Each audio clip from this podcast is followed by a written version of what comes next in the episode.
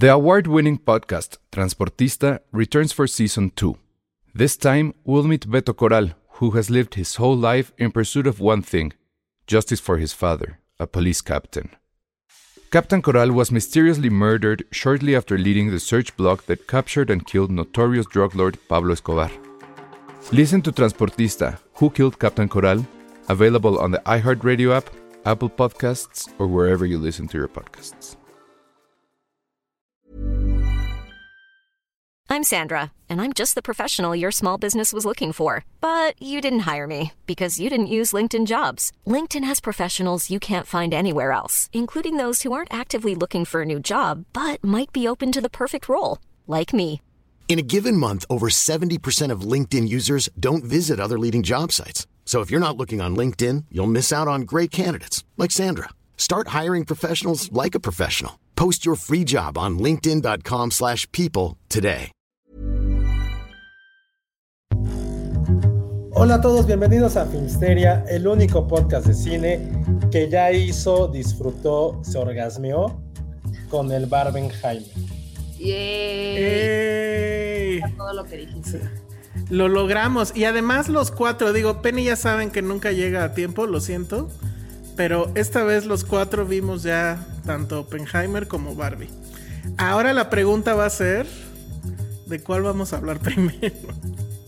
La Todo- podemos. Yo creo que como el orden que las Ajá, vimos. vos te iba a decir eso. Vimos primero ¿Sí? todos Oppenheimer y después Sí. Barbie. Sí, hay que ser. Sí, sí, sí. Primero en tiempo, primero en derecho. Ah, muy bien, muy bien. Me gusta esa frase. Pues no sé si quieren, este... No, pues ya empezamos, ¿no? Ahorita le voy a mandar un mensaje a Penny, pero... Pero pues sí, yo creo que debemos de empezar ya. Este... Pues, ¿qué les pareció Oppenheimer? ¿Ya directo en serio? No sé, como quieras. ¿O qué opina la gente? Nadie más la ha visto de la gente de No. fuera, ¿verdad? Mira, aquí, aquí dice que hablemos antes de la huelga, pero ese también es, pen- es este tema Penny. Ah, ya, sí, tener- no, tenemos que empezar con un tema fuera de las películas. Ok. Empecemos con la huelga. Ok. La huelga. Pues, ¿qué opinan de la huelga? Yo solo quiero se les- saber, Tengo miedo. yo solo quiero saber quién está tocando la canción de Lisa Simpson cuando estaba la huelga de Springfield. Quiero saber Ah. quién se va a atrever a andar cantando eso. Y pues de la huelga, ¿por qué tienes miedo, Ale? Pues es que sí es un peligro para quienes trabajamos en la industria. Obviamente, pues todo se detiene. O sea, ahorita creo que las, los distribuidores, todos vamos a vivir de lo que ya se terminó, de lo que ya está hecho y que no requiere que se esté grabando o que ya saben, ah, no, pues me faltaba grabar el final o lo que sea. No, de por sí no tengo junkets, ahora menos voy a tener. Entonces, este, justo le decía a Josué que mi teoría es que si esto se alarga a términos en los que esperemos que no sean, creo que el cine sí se va a agarrar mucho del anime y de ese tipo de contenido para sobrevivir. La neta. ¿Han visto esta película que se llama The Replacements con Keanu Reeves? No. No. Bueno, seguramente estoy hablando con las dos personas que menos les importa eso. Es que es una película que los jugadores de NFL entran en huelga Ajá. y Keanu Reeves es un jugador de colegial que la cagó en un partido y de repente, Perdón. perdón, el perrito tiró toda su agua, toda, toda el agua la acaba de tirar. O que nunca tuvieron chance de hacerlo profesionalmente, empiezan a jugar en la NFL. Entonces, ¿qué tan loco sería que entraran como actores muy amateurs a poder protagonizar ciertas películas? O sea, ¿qué pasaría de verdad si eso, si eso ocurriera? O sea, ¿es posible en primera instancia? ¿Nos importaría? ¿O realmente sí estamos en una película por las estrellas? Sí estamos en la película por, unas, por las estrellas. Sí, pero no siempre, diría yo. No, no siempre. Y, y ahorita que hablemos de Oppenheimer, sí, este, me quedé pensando si vendería igual si no fuera Lo- Nolan, ¿no? Pero O sea, no, porque- estás hablando de actores. No, no, no, ajá, actores, porque también actores. son casos bien, bien específicos y muy contados de cuando el director vende incluso más que los protagonistas. Nolan creo que sí es un caso muy específico, pero los actores sí venden. La Pero neta. más allá de eso, el tema, el tema, o sea, lo que pasa es que como que saca mucho de onda a la gente el asunto de por qué los actores están en huelga si los actores ganan un chingo, ¿no? Y el asunto es que no son todos. Y creo que este asunto de la huelga ha venido a mostrar cómo es el verdadero Hollywood. Tenemos obviamente hasta acá arriba las superestrellas, Tom Cruise, Brad Pitt, you name it, este, el que quieran.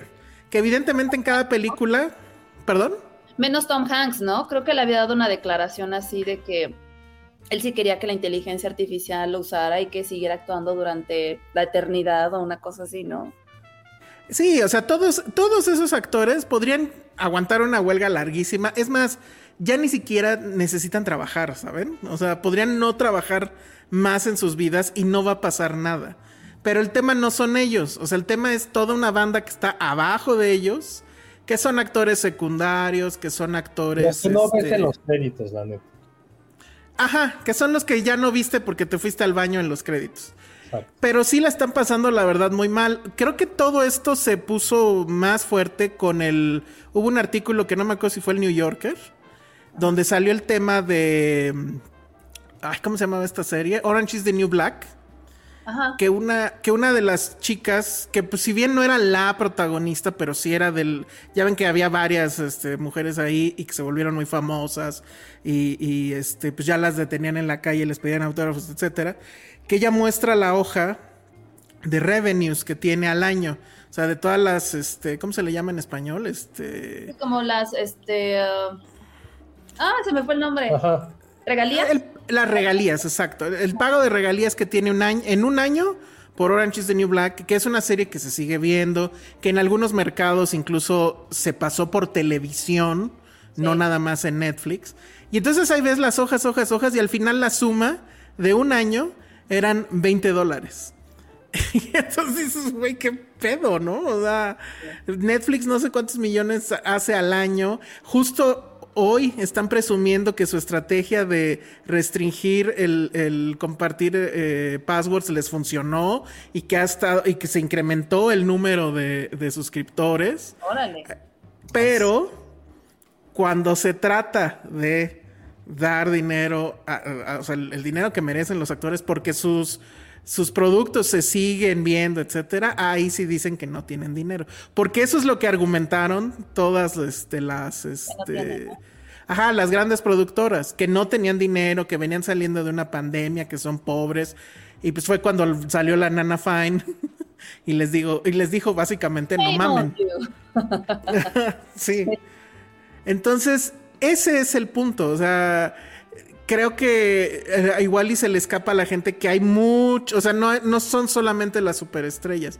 Y hay superestrellas que sí están ahí. Está, por ejemplo, está la foto de Mark Ruffalo en las. ¿Cómo se les llama en inglés o cómo se les conoce en inglés? Picket lines o algo así. ¿Qué es esto? O sea, los gringos son raros cuando hacen huelga. Se ponen con sus letreros, además perfectamente bien hechos, ¿no? Que mandaron en imprenta. Cosa que aquí en México es así como de, ¿what? Sí. Y a dar de vueltas afuera de Paramount, ¿no? Así, como Lisa Simpson en, en, en el capítulo en el de, la, de, la, huelga. Ajá, sí. y el del plan dental. Pero miren, ya llegó Penny. Y mi pregunta de la huelga. Ay, mi pregunta ah. es. Ajá. Porque creo que es válida, ¿no? Porque durante gente, hay mucha gente que no sabe.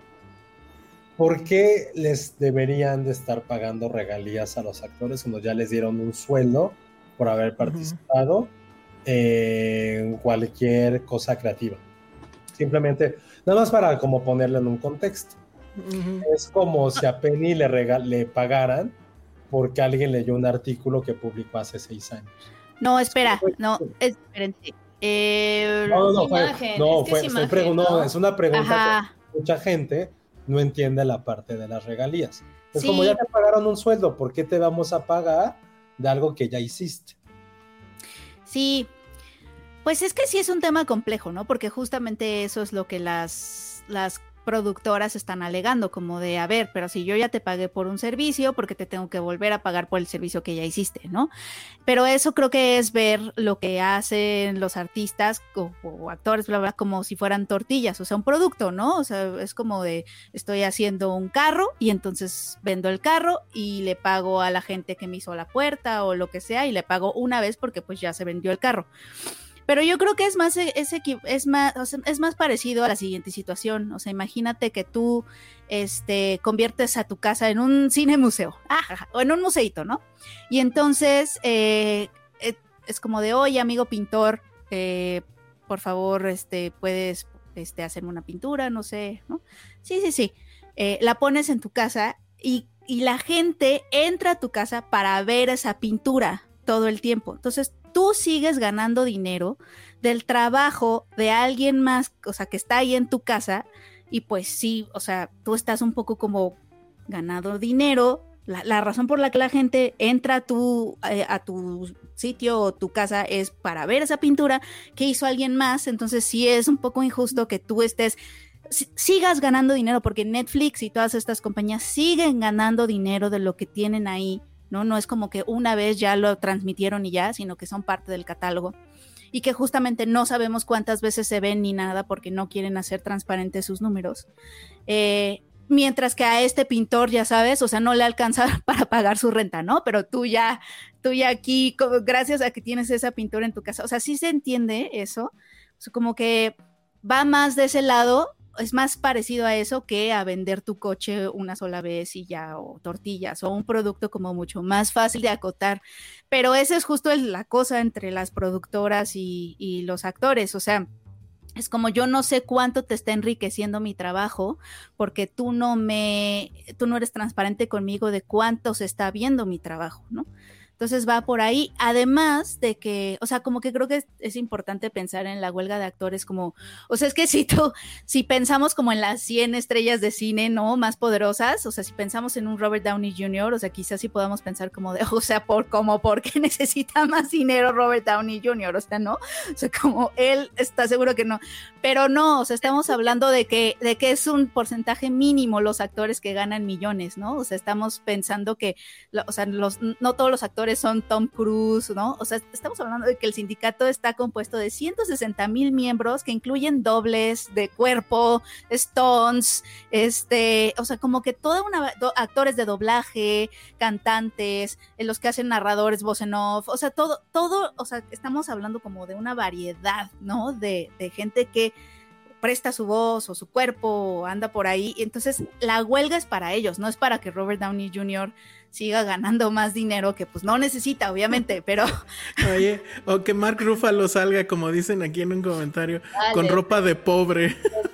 o sea, Sí, o sea, obviamente no estamos pensando en Leonardo DiCaprio, sino que son todos estos actores que reciben cheques así de 81 centavos al mes de residuales y que gente que no está pudiendo como vivir de la profesión. Entonces como que toda la, la huelga de escritores y la huelga de actores está enmarcada como en esta crisis existencial de estamos viendo ya, o sea, los escritores ya lo están viendo, ¿no? Pero los actores cada vez más están viendo este, este futuro muy inmediato de mañana, de que ya no van a poder vivir de lo que hacen, ¿no? Y que ya más bien, este, pues se va a precarizar como, como está aquí en México, básicamente. a, mí me da mucha curiosidad porque en este, en este artículo que les digo, que creo que era del New Yorker, la chica esta de Orange is the New Black también decía que era un pedo, por ejemplo, que los invitaran a entregas de premios porque ellos tenían que pagar sus propios vestidos. O sea, no es como ah, con las superestrellas que pues usualmente las marcas les prestan. Ajá, entonces era un pedo porque a veces tenían que viajar, a veces tenían que este, comprarse vestidos caros y tenían que pagar un hotel, no sé, porque pues era en Los Ángeles, Los Ángeles es carísimo. Entonces, hasta eso era un problema, que las nominaran porque pues no tienen dinero. Y sí es bien loco. Mándenme el premio por DHL. Ajá. Pues y, sí es, y sí es bien loco porque uno pensaría, no sé, yo como que sí tenía esta idea de, no, pues ya, Diego Calva, ¿no? Por ejemplo, en, en ¿cómo se llama? En Baby Lion. Yo dije, no, pues ese güey ya la hizo, ¿no? O sea, seguramente ya tiene su casa en Los Ángeles con alberca. Pero pues tú lo sigues viendo aquí en la Roma comprando tortillas, literal. Digo, no sé, a lo mejor sí tiene su ahorrado ya. Pero sabiendo todo esto, en una de esas sí ni le pagaron tan chido, ¿saben? Y es, sí es una cosa de, güey, la, el, el, eh, como que es, hay un límite que está súper arriba, donde finalmente ya la armaste y ya tienes la casa con alberca y ya, pero en el Inter es, es, es una carrera muy, muy larga de algo que no debería de ser tan, tampoco tan complicado si ya estás allá, ¿no? Que es, es una industria multimillonaria y bueno, pues que pasen estas cosas, sí está bien chafa. Pues es que es una industria elitista, o sea, como lo vimos en Baby Lion, no ha cambiado. Tal cual. Tal cual es eso. Sí, oye. Pues, pero ¿sabes qué está lo que es interesante de esta huelga? bueno, de la huelga en general, es que ves que está esta pregunta de por qué, por ejemplo, House of the, of the Dragon sigue filmando. Y es que es toda una complejidad porque resulta que allá, en, o sea, resulta que allá en, en, Inglaterra, o sea, la legislación laboral es otra, y entonces allá la huelga no es legal, ¿no? Entonces, y tienen otro sindicato que es como hermano del SAG, pero, pero pues de todas maneras tienen que, que pues los rige otra legislación laboral. Entonces, si te metes como a la página de ese sindicato que se llama Equity, hay como un montón de posibilidades así de, aquí les damos lo que tienen que hacer en, en cada caso. Y son como 10 casos de, si eres del SAG y de Equity y trabaja, estás trabajando en Londres bajo una producción que está trabajando bajo un contrato del SAG, esto es lo que tienes que hacer.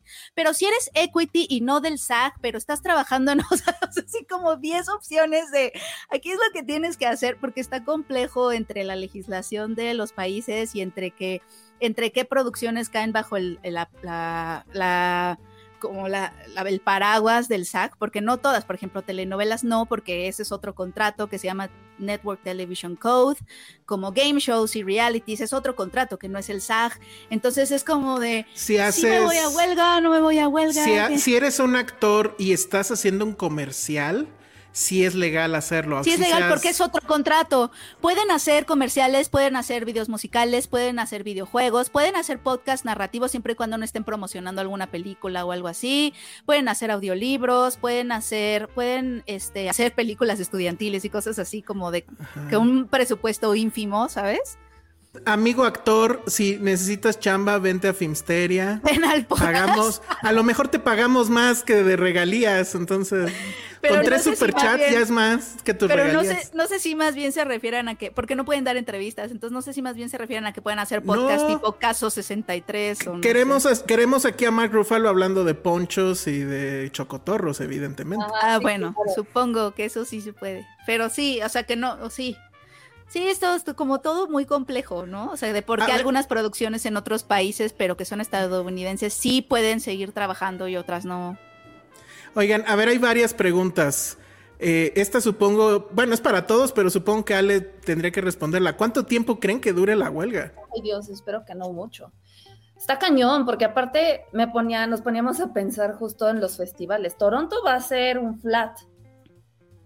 O sea, los festivales en Europa, como dices Penny, no van a tener tanto problema, pero por ejemplo, estos importantes que vienen, no va a haber nada, nada, nada, nada. Incluso yo creí, o sea, si en Morelia pensaban que íbamos a poder invitar a alguien igual, Cabos, ese tipo de festivales que se acercan. Nosotros vamos a estar en la Alfombra Roja, imagínense. Nosotros vamos a estar en la Nosotros no somos del SAG.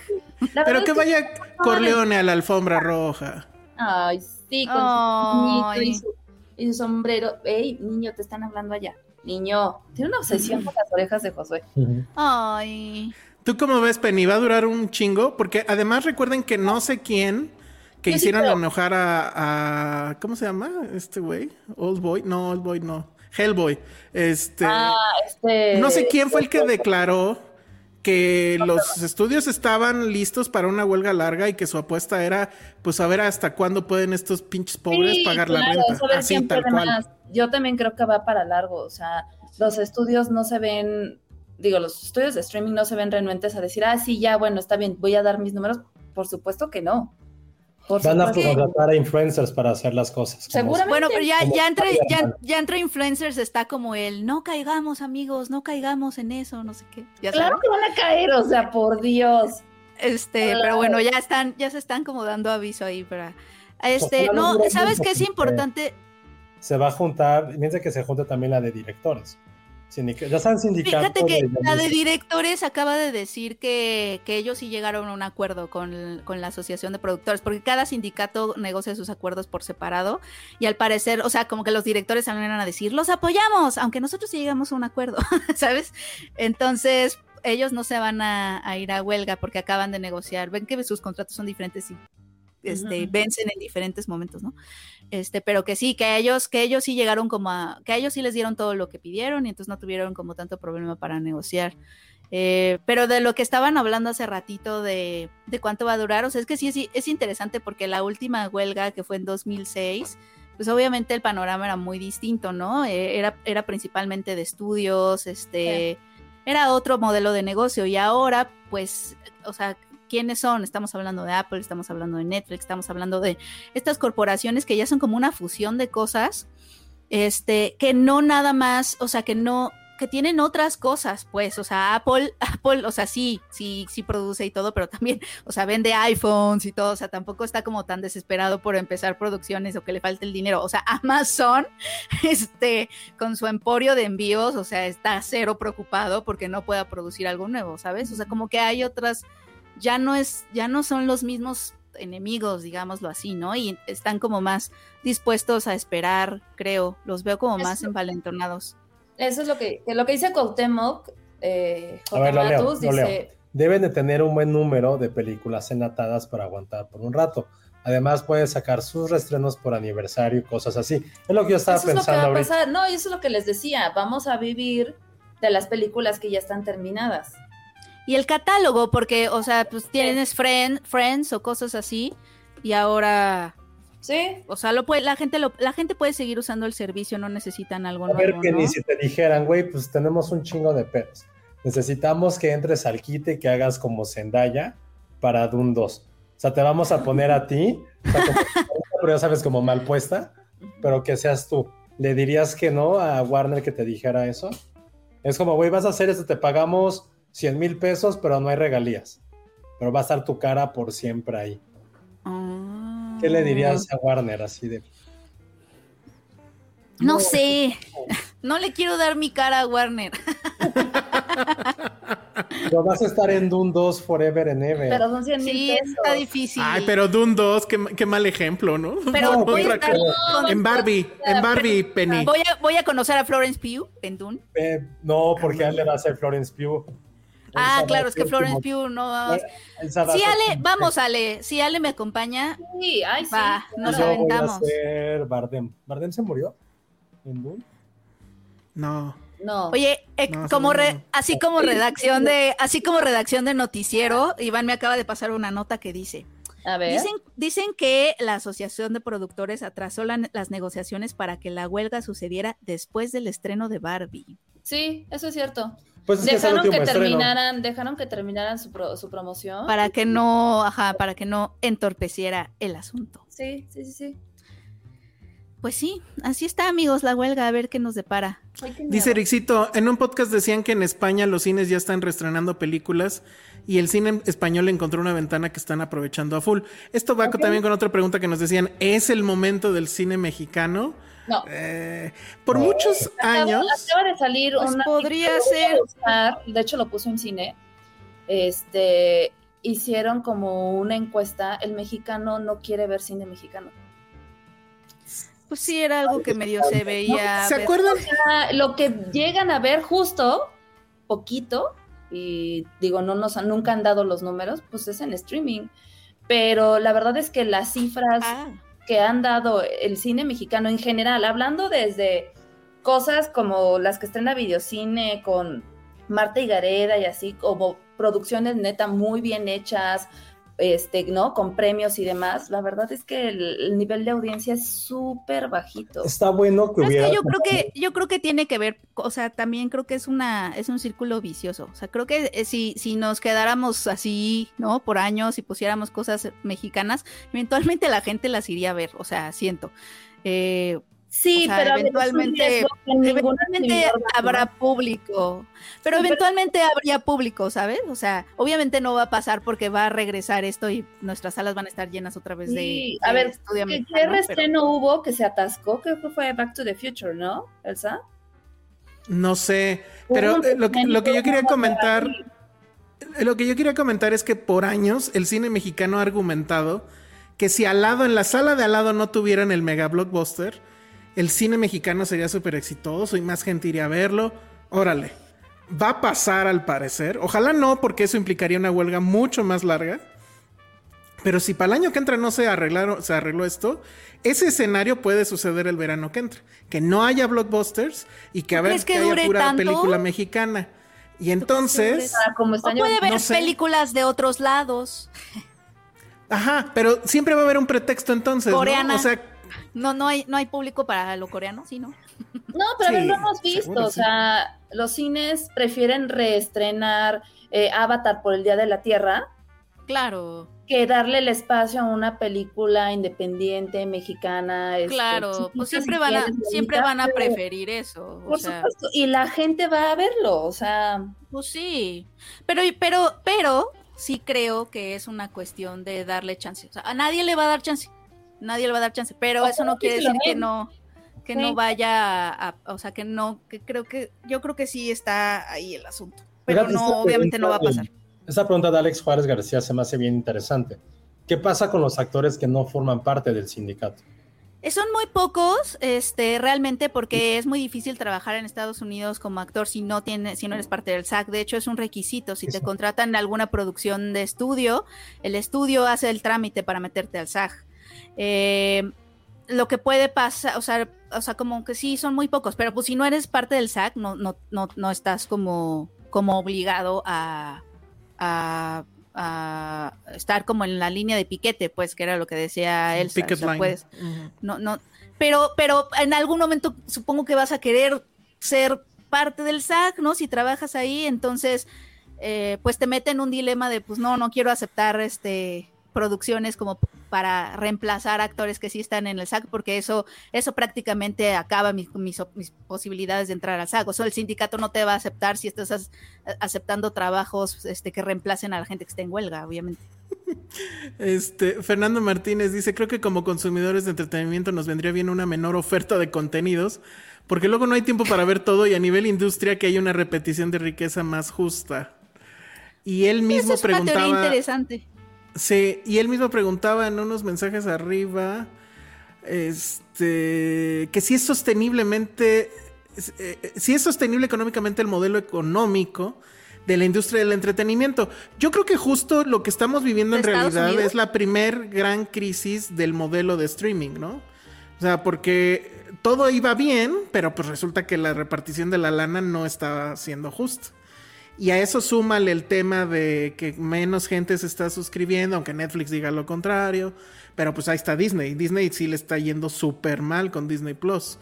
Entonces yo sí creo que es también una parte, la primera, insisto, la primera gran crisis del modelo. No nos da tiempo de ver todas. O sea, como que sí hay como un ah, que veo, no. Y sí. Y, este de Alonso Hernández me dio mucha risa. Imagínate al Juan Pazurito haciendo Spider-Man sentí ñañaras en el Oxipusio. No, mejor que no saquen nada.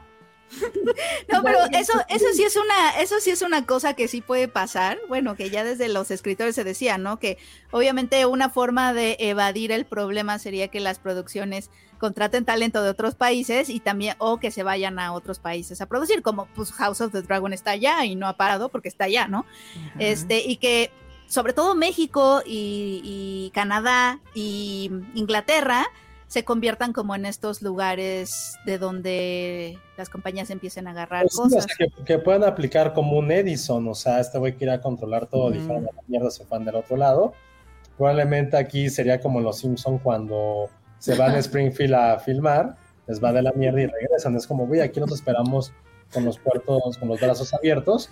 Pero yo sí creo, o sea, a mí lo que se me hace más interesante, no, no es para responderlo ahorita, ni tenemos los datos ni nada, es justo eso, porque si hay cosas que sí funcionan en streaming mexicanas y por qué la gente no va a ver ese producto en cines.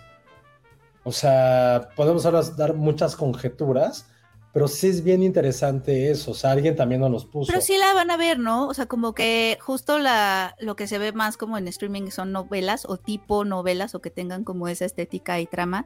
Y justo videocine, que es la única que medio sí le jala acá, es lo que hace, ¿no? pero no es, no es equiparable el éxito que hay, que se hay de producciones mexicanas en tele. O sea, Ah, digamos, en casa, mejor dicho. Es que no sabemos, justo. No, porque o sea, en cine tenemos la data, en cine sabemos que no es un- Pero lo que hemos discutido en muchos tiempos, so- solo de producciones, no solo de cine. O sea, la casa de los famosos, ¿qué pedo? Ah, O sea, sí me entiendes. Sí, Porque claro. Hay producciones que sí queremos. O sea, tal cual es, ¿cómo es esta frase de farol de la Sí. calle, oscuridad de la calle? No, no sé cómo. Candil de su casa. O sea, nos da pena ir a ver, Can- a comprar un boleto. Candil de la calle, oscuridades. Ese. Nos da Sí. pena comprar un boleto de alguna producción mexicana. Estamos tan acostumbrados de saber que lo único bueno que hay en el cine no es mexicano, pero en casa sí. O sea, es algo que digo que no vamos a tener ahorita la respuesta. Qué fuerte. Algo para Sí, poder, no sé. poder pensarlo. O, sea, me es- imagino que, me imagino, no sé, o sea, también sí, o sea, es una respuesta, es una pregunta como que queda abierta, pero no sé, también me da la impresión de que no son las mismas personas, o sea, como ves que, ves que, ves que el cine, o sea, ves que eh, los mexicanos vamos al cine, pero no es que vaya cada vez más al cine, más gente al cine, sino somos la misma gente yendo más veces. O sea, que no, realmente el cine no. Ni siquiera regresó, Penny. Ajá, mucha gente, y ahora peor, ¿no? Como dice Ale, mucha gente ni siquiera regresó. O sea, como que el, lo- el- la burbuja de las personas que van al cine realmente es pequeña a comparación de, de- de- de, pues, de la población. No sé si por ahí esté la respuesta también de que quizá no son ni siquiera las mismas personas. Oye, me dio mucho, mucha risa este comentario de Pedro Perranero y dice, yo trabajo en una ONG y carita triste. O sea, no sé ni a qué vino, pero pues sí está triste trabajar en una ONG ahorita en este sexenio. Entonces Ah. le mandamos un saludo. Y Ah. luego tenemos a Rafael, dice, ver basura mexicana funciona en streaming porque no se paga lo mismo que en el cine. Ah, esa puede ser una razón. No, y que tiene que ver con que por qué la gente no va tanto al cine también, ¿no? Ujú. Dice Cuauhtémoc Matus, es que es más barato ver toda la familia Sí. una película sentados en su sala que ir a gastar casi mil pesos en no ir al cine. Pero pues está Pero, bien, pero bien sí feo eso Para porque... ver, la van a pagar para ver Barbie, probablemente muchos. Lo pagaron para ver Misión Imposible, para ver Top Gun.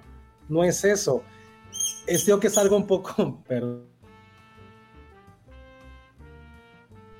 Es algo mucho más octavo, Octavio Paciano esto. De porque de, sí veo basura en mi casa porque nadie me está viendo, nadie me va a juzgar. Pero que, o sea, capaz de que es algo psicológico, pero que os ir a pagar eh, cansada de besar sapos 8. O sea, mejor lo veo en casa. Claro. O sea, no tenga algo, o sea, creo que sí es algo neta, es como del laberinto de la soledad esto quizá. No hay un orgullo. Realmente, ¿qué nos da orgullo de alguna producción mexicana que vemos en cine? ¿Cuál es ese orgullo que, que se necesita? ¿Cuál es ese entretenimiento que estamos buscando? Es un factor bien importante porque no es que a lo mejor seamos malinchistas, es que estamos mal acostumbrados quizá desde los cines, desde su programación, de que el único cine mexicano que funciona es esta fórmula ya trilladísima, que Totalmente. de pobres, de ricos, de albures, no lo sé, pero ese es el- Totalmente. yo sí creo sinceramente que es eso. Vemos la, la basura en casa. La ropa sucia se lava en casa y eso tiene que ver, y perdón, no lo quiero decir de ninguna mala forma, simplemente porque es el gran fenómeno de ahorita, que es la casa de los famosos. Si la casa de los famosos, eso sí una pregunta, ¿qué pasaría si de- por X o por Y, supongamos, a gran suposición, que dijeran, vamos a pasar la final de la casa de los famosos, no sé si hay una final, supongo que sí, en cine. La gente la iría a ver al, al cine si pasara nada más eso. O sea, Yo la creo que gente, sí. que ve, la gente que ve esto, ¿la irían a ver al cine esa Si final? vas en Pero si vas en streaming también, ¿crees que la, a la gente la, la vaya a ver? No, solamente no. va a pasarla en cine. Ah, Como un ok. cine posible. Ah, Como pues un- igual y sí. Yo creo que sí. O sea, ya estuviste todo el tiempo viendo la serie, ni modo de que no veas cómo termina. Pero es en cine y te va a costar lo de un boleto del cine. Se Sí. No, o sea, eso nada más está como para reflexión. Pues es que creo que ya, o sea, lo hemos agotado muchas veces.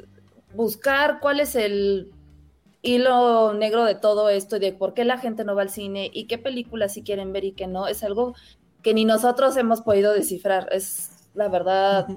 O sea, porque sí ha habido producciones locales que sí han dado, digo, no son los mismos números de pande- antes de antes de pandemia, no hemos regresado a eso, desafortunadamente hablando de producciones locales, pero sí ha habido casos de güey, esta tontería de los bueyes ahí, este, no sé, este, jugando o haciendo chistes, le fue increíble y no sabemos por qué, no, no lo sabemos, o sea, hay fórmulas que funcionan y otras que no. Pero entonces ven, la gente, o sea, se ponen en comentarios que sí irían a ver la final si solo pasara en cine.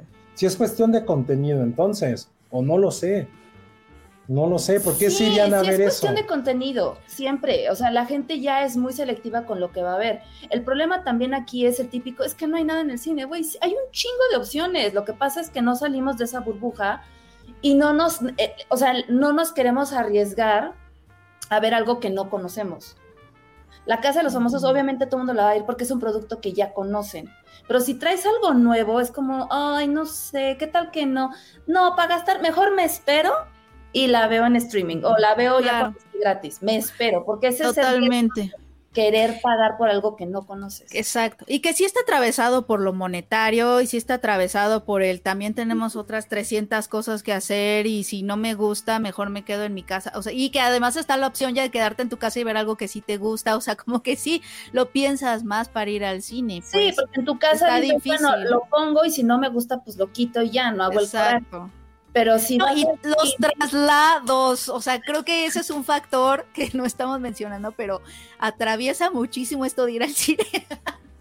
este, o sea, porque es como de no manches, hago dos horas de tráfico o mejor me quedo en, o sea, como que hay muchos factores que, que se, está, se interponen entre eso, que justo es, es algo nuevo y antes era como de qué padre, vamos a descubrir, pero eso se vuelve más difícil cuando están todos estos factores que dices, no, mejor me quedo en mi casa, este, a ver algo, ¿no? Yo sí pienso que esa es la razón por la cual este verano hemos visto flop tras flop tras flop.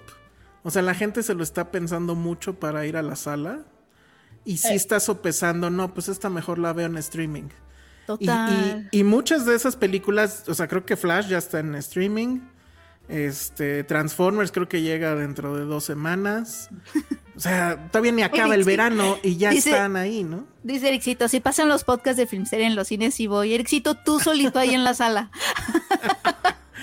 Con Alex Juárez. y, y, este, este mensaje rápido es un superchat de Cuauhtémoc Matos. Dice, Super chat para que no se vayan a la huelga, los que te quiero mucho. Oye, sí, vámonos a la huelga porque nos den ni dinero. Siquiera tenemos, ni siquiera tenemos una empleadora contra quien rebelarnos. Ay, Me encantaría rebelarme, me encantaría tirar el sistema, pero no hay esos, esos puestos. Sí. Contra YouTube, exacto, contra, contra YouTube. Este otro superchat de Jack Fan dice: Vi disco de oro en el cine y era el único en la sala. Pues, eh, perdón, yo la quería ver, pero creo que justo hicieron la, la premier de, de, eh, de prensa el, el, miércoles, entonces pues... Sí, a mí también me invitaron y dije, mm, no, pues no. No se puede. Pero bueno, a ver, dice Alejandro Macías, los traslados cansados aplican solo en CDMX. En Puebla hay un cine cerca. Ay, bendito, bendito tú, Alejandro. Sí. Punto para provincia, tómala, Josué. No, provincia nunca va a tener el tráfico que tiene. Pero es que, no, pero además tampoco tiene los cines que tiene la ciudad. O sea, qué bueno que tú, Alejandro, sí tienes un cine cerca, pero hay muchísimas, muchísimos lugares en provincia donde no hay ni un solo cine. Eso está muy triste.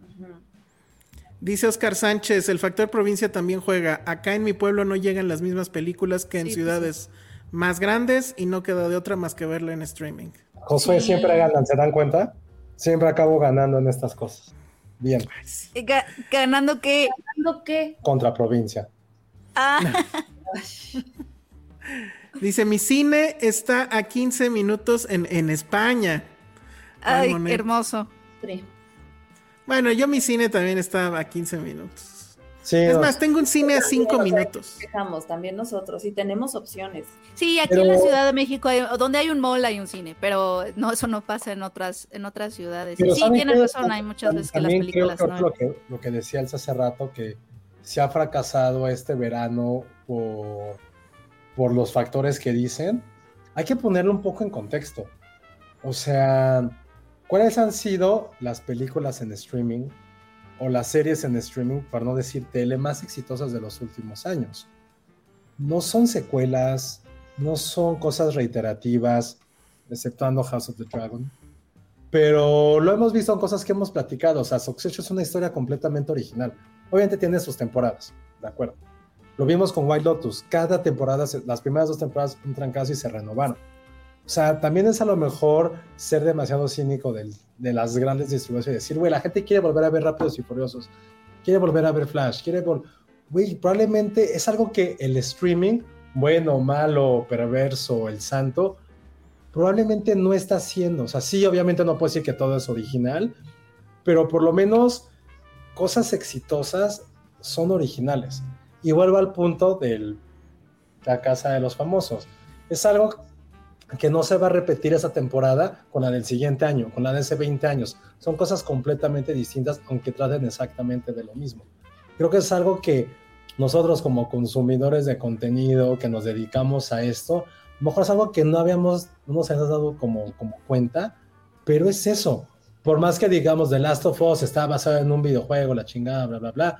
Sí, pero sigue siendo un contenido original para mucha gente no es de Last of Us, no es de Walking Dead, que ya a nadie le importa porque sacaron 40 mil reboots de lo mismo. Pero creo que también hay que, hay que pensar en ese factor. Lo que estamos consumiendo en tele y en streaming, un gran porcentaje si es contenido, insisto, entre comillas, original. Y en también, bueno, la también creo que original es Big Brother. no, no, es pero, pero es original en cuestión de que lo que pasa en esa temporada no va a pasar en la siguiente, no va a pasar en la anterior son personajes completamente distintos. o sea, no es como Flash, que es como, güey, ya sabemos que es Flash, ya sabemos que es Batman, ya sabemos que es eso, sabemos que es Indiana Jones, sabemos de qué va a tratar. Sí. Bueno, pero en el caso de, creo que también The Last of Us, en el caso de Last of Us ya era una, era una cosa probada, o sea, tuvo mucho éxito en el videojuego. Y la narrativa estaba prácticamente basada en cine, o sea, tú jugabas ese videojuego y estabas en una película. O sea, por muy, o sea, no es tan original, pues, o sea, sí ya tiene un pie asegurado en cierta cosa, o sea, no dan, no dan ese salto sin, sin seguridad. O sea, no estamos en los 80 donde alguien decía, güey, una película llamada Cazafantasmas, pues quién sabe cómo le vaya, ¿no? Y ya tomaban el riesgo y adelante. O sea, hay una aversión al riesgo que también está matando todo, ¿no? Que la tele está tomando ese riesgo, insisto. Y en cine, yo sé, o sea, yo lo he dicho yo aquí. siento que le esté tomando tanto, aunque sí creo que, o sea, pero ¿sabes por qué creo que es Josué? Creo que porque se mide su éxito diferente. O sea, para medir el éxito de una película toman muchísimo en cuenta el fin de semana de estreno. Eh, ¿Sabes? O sea, como que, y, la, y por ejemplo, Succession eh, fue algo que fue, se fue construyendo poco a poco, como que mucha gente no le entró a la primera temporada, luego el boca a boca, o sea, se requiere tiempo como para eso. O sea, si pienso en The Sandman, que, o sea, al principio, o sea, The Sandman fue puro boca a boca cuando ya se había estrenado este, todos los capítulos. Creo que también la forma de medir el éxito de ambos formatos es distinta y eso hace que quizá todavía haya, haya más, un poquito de más originalidad acá.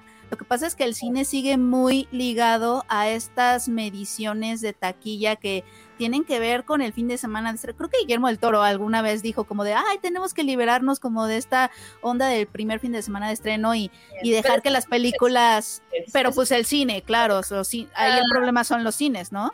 Sí, pero, pero es esto. Eso, la verdad es que siempre va a haber esta angustia de, oye, una película que pudo haber caminado perfecto porque, pues sí, era esta trayectoria del boca a boca, déjala crecer, deja que la crecer. No, o sea, todo es inmediatez, también la gente todo quiere rápido Exacto.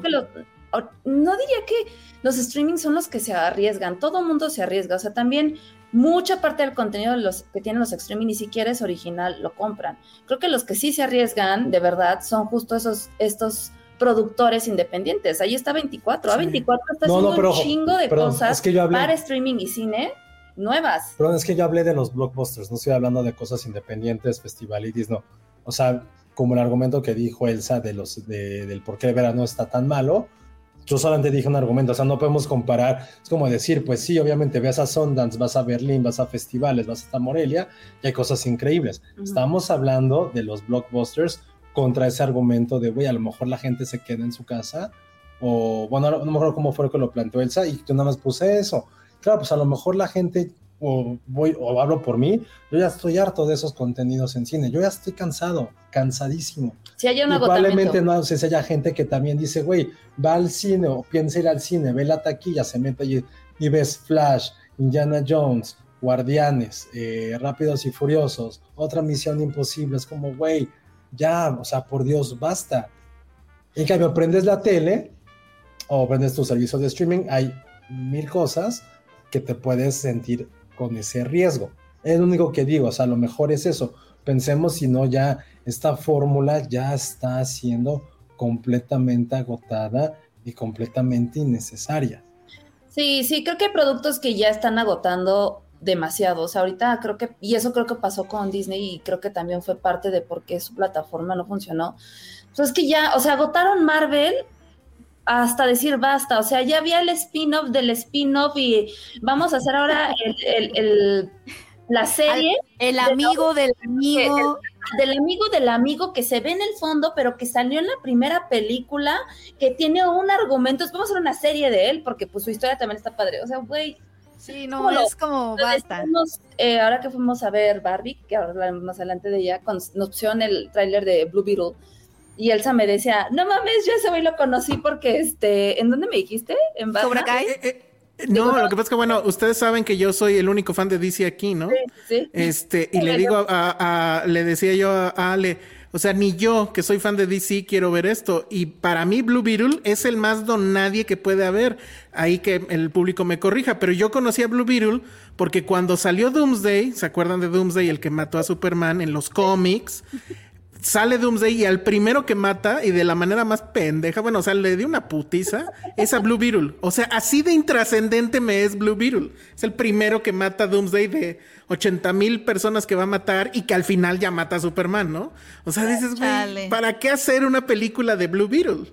Pero además está como en este, que Blue Beetle está como en este tierra de nadie de, ya no es parte del plan de James Gunn, pero está ahí, o sea, como que ya le hicieron. Ya hay miles de productos que agotaron y agotaron y dices, güey, ya, o sea, Star Wars también fue hasta decir basta, que ya basta, o sea, también creo que si hay un agotamiento del consumidor de decir, güey, o sea, es lo mismo de siempre.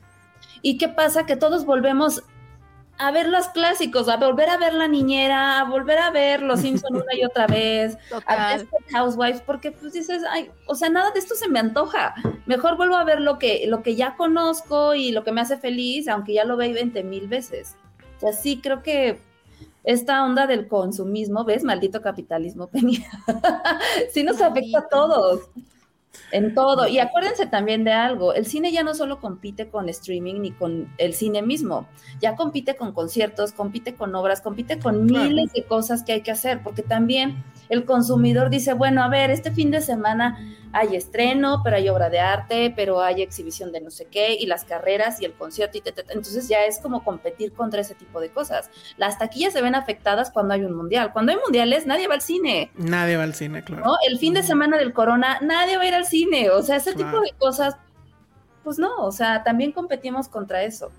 Bueno, también hay muchísimos... Ah. No, perdón, es que hay muchísimos comentarios.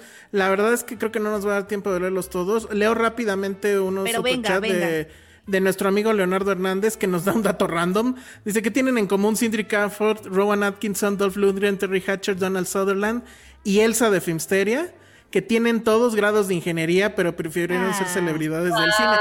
Yo no fui celebridad del cine nunca, entonces, pero bueno, es bonito saber eso.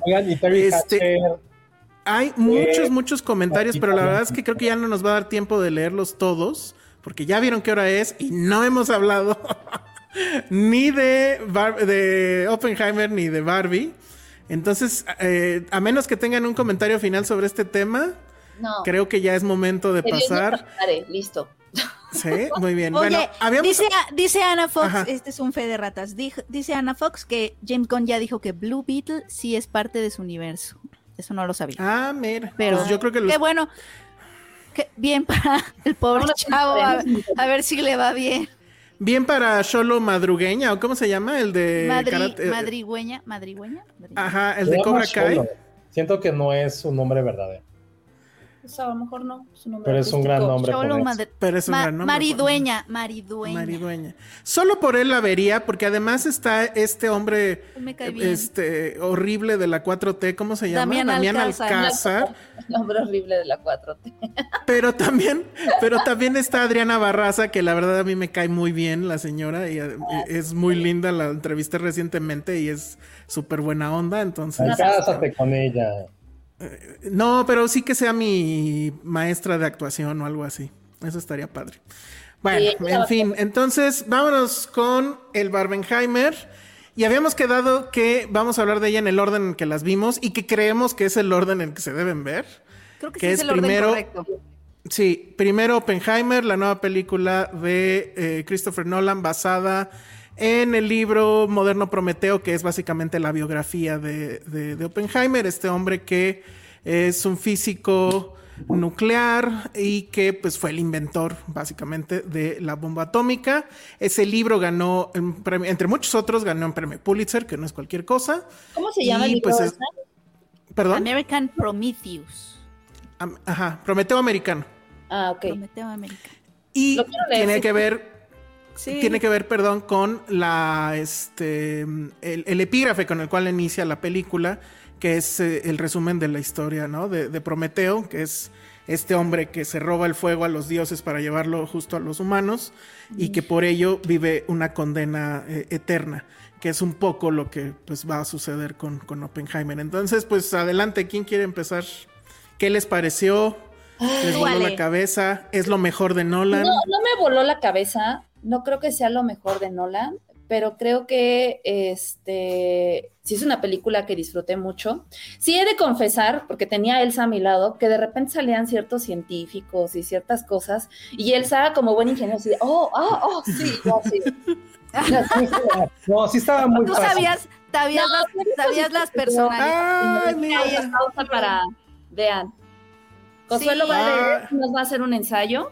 Yo quiero leerlo. Quiero leer Yo sí lo quiero leer. 825 páginas. Yo sí. Yo ya Ah, lo empecé sí a leer, de Sí hecho. estaba largo. ¿Sí? A verlo. Las Washiset. Las Eh, Washiset. gracias a nuestra amiga Carmencita de Penguin por Ay, mandarnos Carmen este, este libro. Y si quieren, puedo leer algunos pasajes. Sí, me parece A bien. ver, lee la introducción. No, va a leer así una página random. Ajá. A ver. Venga. Página 617. El mismo día, el martes 20 de abril, David Lilienthal siguió en la silla del testigo a Kenan.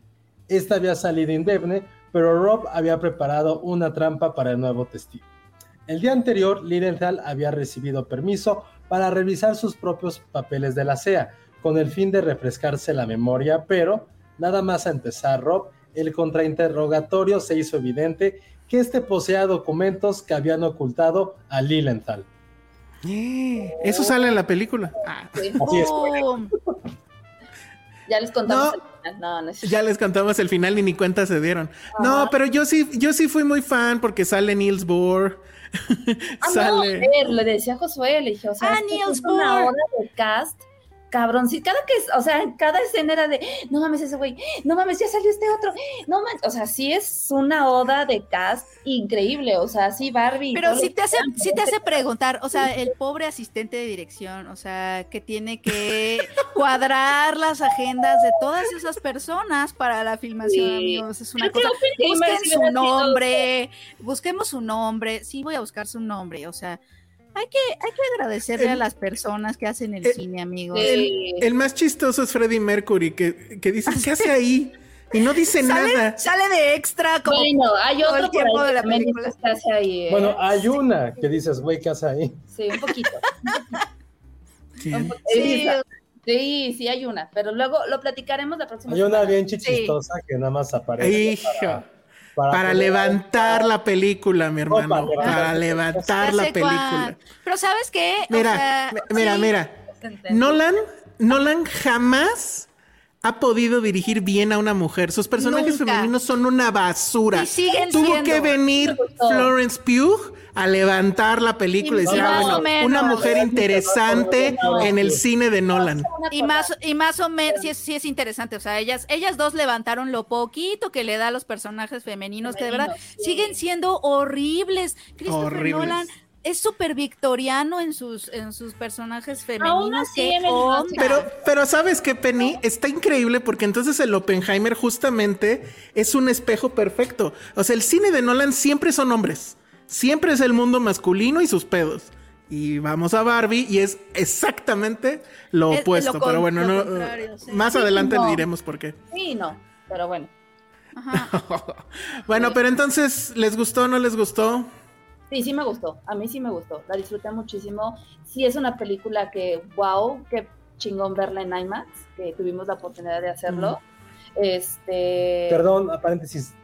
¿Qué diablos dijiste ahorita? A ver, repítelo. ¿Qué? Lo del IMAX. Qué chingón verla en IMAX. No siquiera se notaba que era un IMAX, Pero perdón. sí, sí se notaba.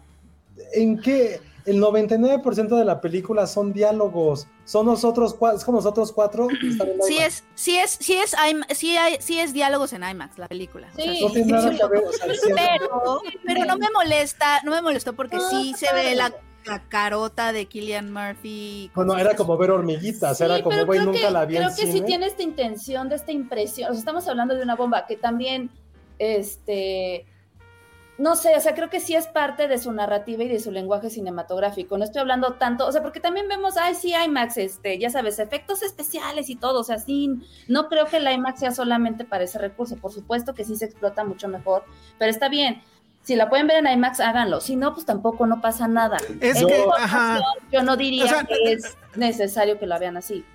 Es que No. lo que yo digo, lo que ayer justo le, le decía yo a Josué, o sea, ellos saben que yo defiendo un chingo este tema de IMAX y formatos. O sea, seguramente la de 70 milímetros IMAX debe de ser una experiencia muy cabrona. Experiencia que no vamos a vivir si no tenemos para irnos a un cine en California. Lo más que podemos aspirar si viven aquí en CDMX o se dan la vuelta a CDMX es verla en IMAX digital. ¿Qué pasa?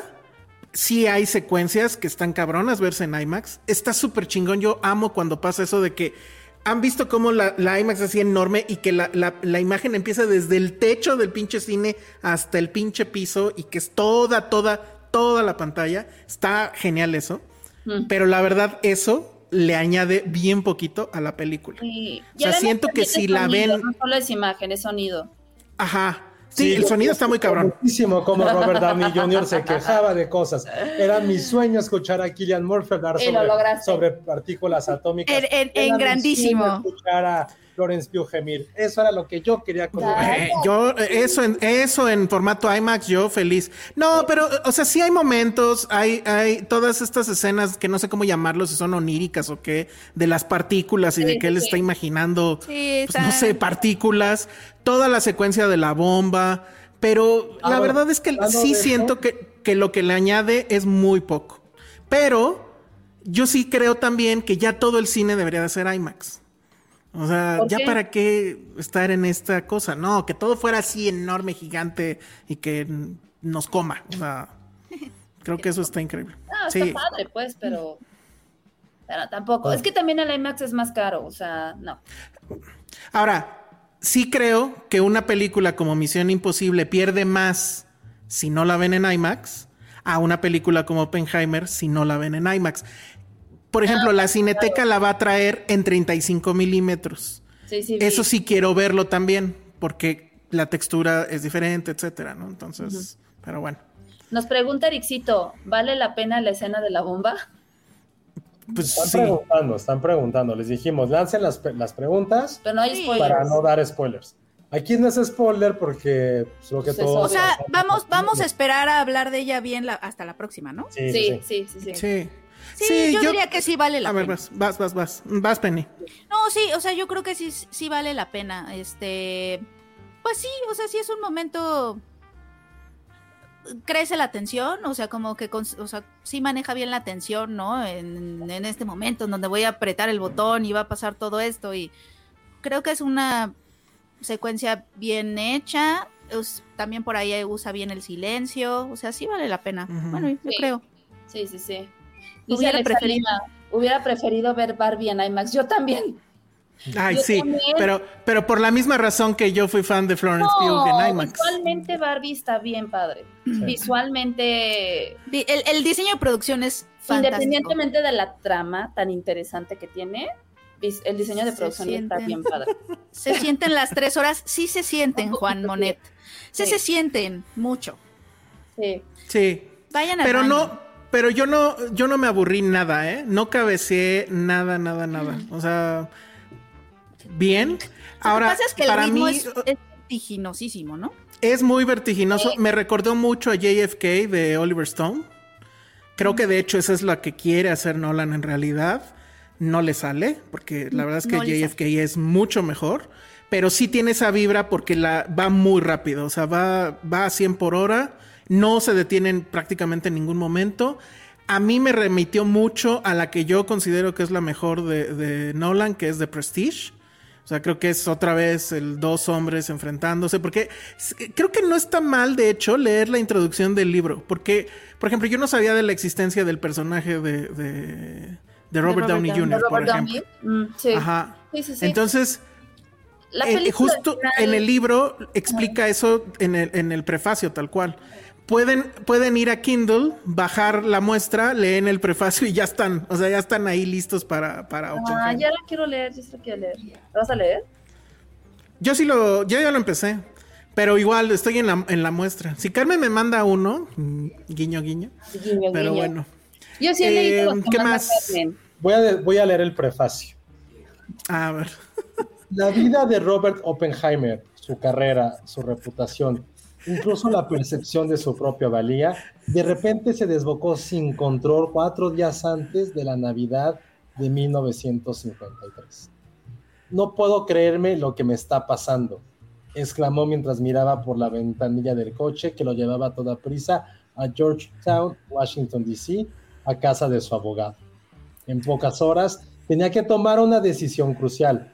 ¿Dimitiría de su puesto de consejero del gobierno o debía rebatir los cargos que se le imputaban en la carta que Louis Strauss, presidente de la Comisión de Energía Atómica, la CEA, le había entregado de sopetón aquella misma tarde? Ahí está. Ya. Ahí está, eso trata Oppenheimer. Sí, De eso trata Oppenheimer. Así es. Sí, Eh, pero eso es muy nolanesco, ¿no? Como estas, estos dobles que están que medio espejeándose. eh. Sí. Sí. está- Y porque Sí, son dos juicios. Es un drama, es... Sí, por supuesto. Claro, claro. Misterio literario, eso. Uy, La verdad es que a mí sí me libros. gustó. A mí sí me gustó porque, este, justo, o sea, al final se trata de eso. O sea, lo que vemos es un juicio, lo que vemos es, pues sí, la biografía de este cuate y cómo desde estudiante, pues ya era como que un pequeño geniecillo y cómo se va a involucrar en este asunto de la bomba atómica. Pero Nolan lo hace interesante y lo, te metes en este vértigo y tiene este asunto de todas estas imágenes, este, pues sí, como de partículas y de explosiones y que de repente sí dices, bueno, ¿eso qué? Pero sí te va metiendo mucho en la historia. O sea, sí me sorprendió que no me aburrí, porque lo dices en el papel, lo comentas aquí en un podcast y suena aburridísimo, pero no lo es. Por alguna razón, no lo fue, o por lo menos no lo fue para mí. La neta no me, no me dormí, no cabeceé en ningún momento, pero sí, sí se notan las tres horas. Sí dices, Sí, Sí, se nota. sí, sí sobre puede ser todo lo empiezas a notar en tu vejiga. Eso es lo que yo empecé a sentir. sí, Como sí. que me inflama, eh, estaba yo así, como que sí, no, eso es lo que empiezas a sentir. O sea, tu cuerpo sí lo siente, pero la, la- la película está, está pensada, está pensada para, como todo el cine de Nolan, para atrapar la mayor cantidad de audiencia posible y eso hace que su edición esté rápida. O sea, tiene una edición rápida justo para que no te dé tiempo de, de, cabecear o, o- y tanta información. Entonces andas como, como así. A mí, a mí sí me gustó, a mí sí me gustó.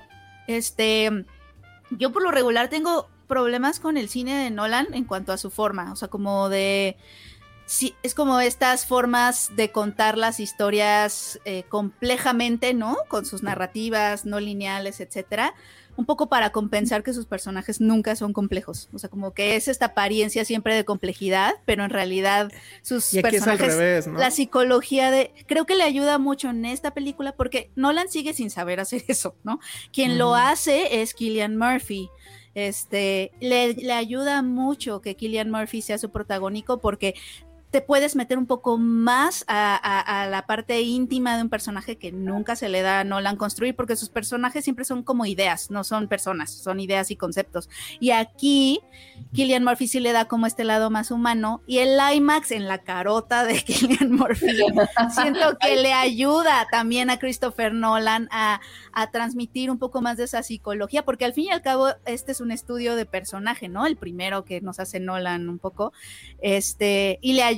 Entonces, quizá alguien más mordaz, alguien más pesimista diría que el IMAX es como una muleta que medio le ayuda a acercarse cuando él no lo puede hacer desde de- como narrador a la intimidad, ¿no? O sea, como que el IMAX es esta muleta que le da la intimidad que él no puede lograr por sí mismo, pero me voy a poner del otro lado y voy a, no voy a ser esa persona, sino más bien voy a, voy a decir que esta vez pues como que se juntaron las cosas para avanzar un poquito y que no me diera la impresión de que estoy viendo nada más como abstracciones, este, en una narrativa compleja que nada más quiere ser, pues quiere aparentar complejidad para hacer un espectáculo.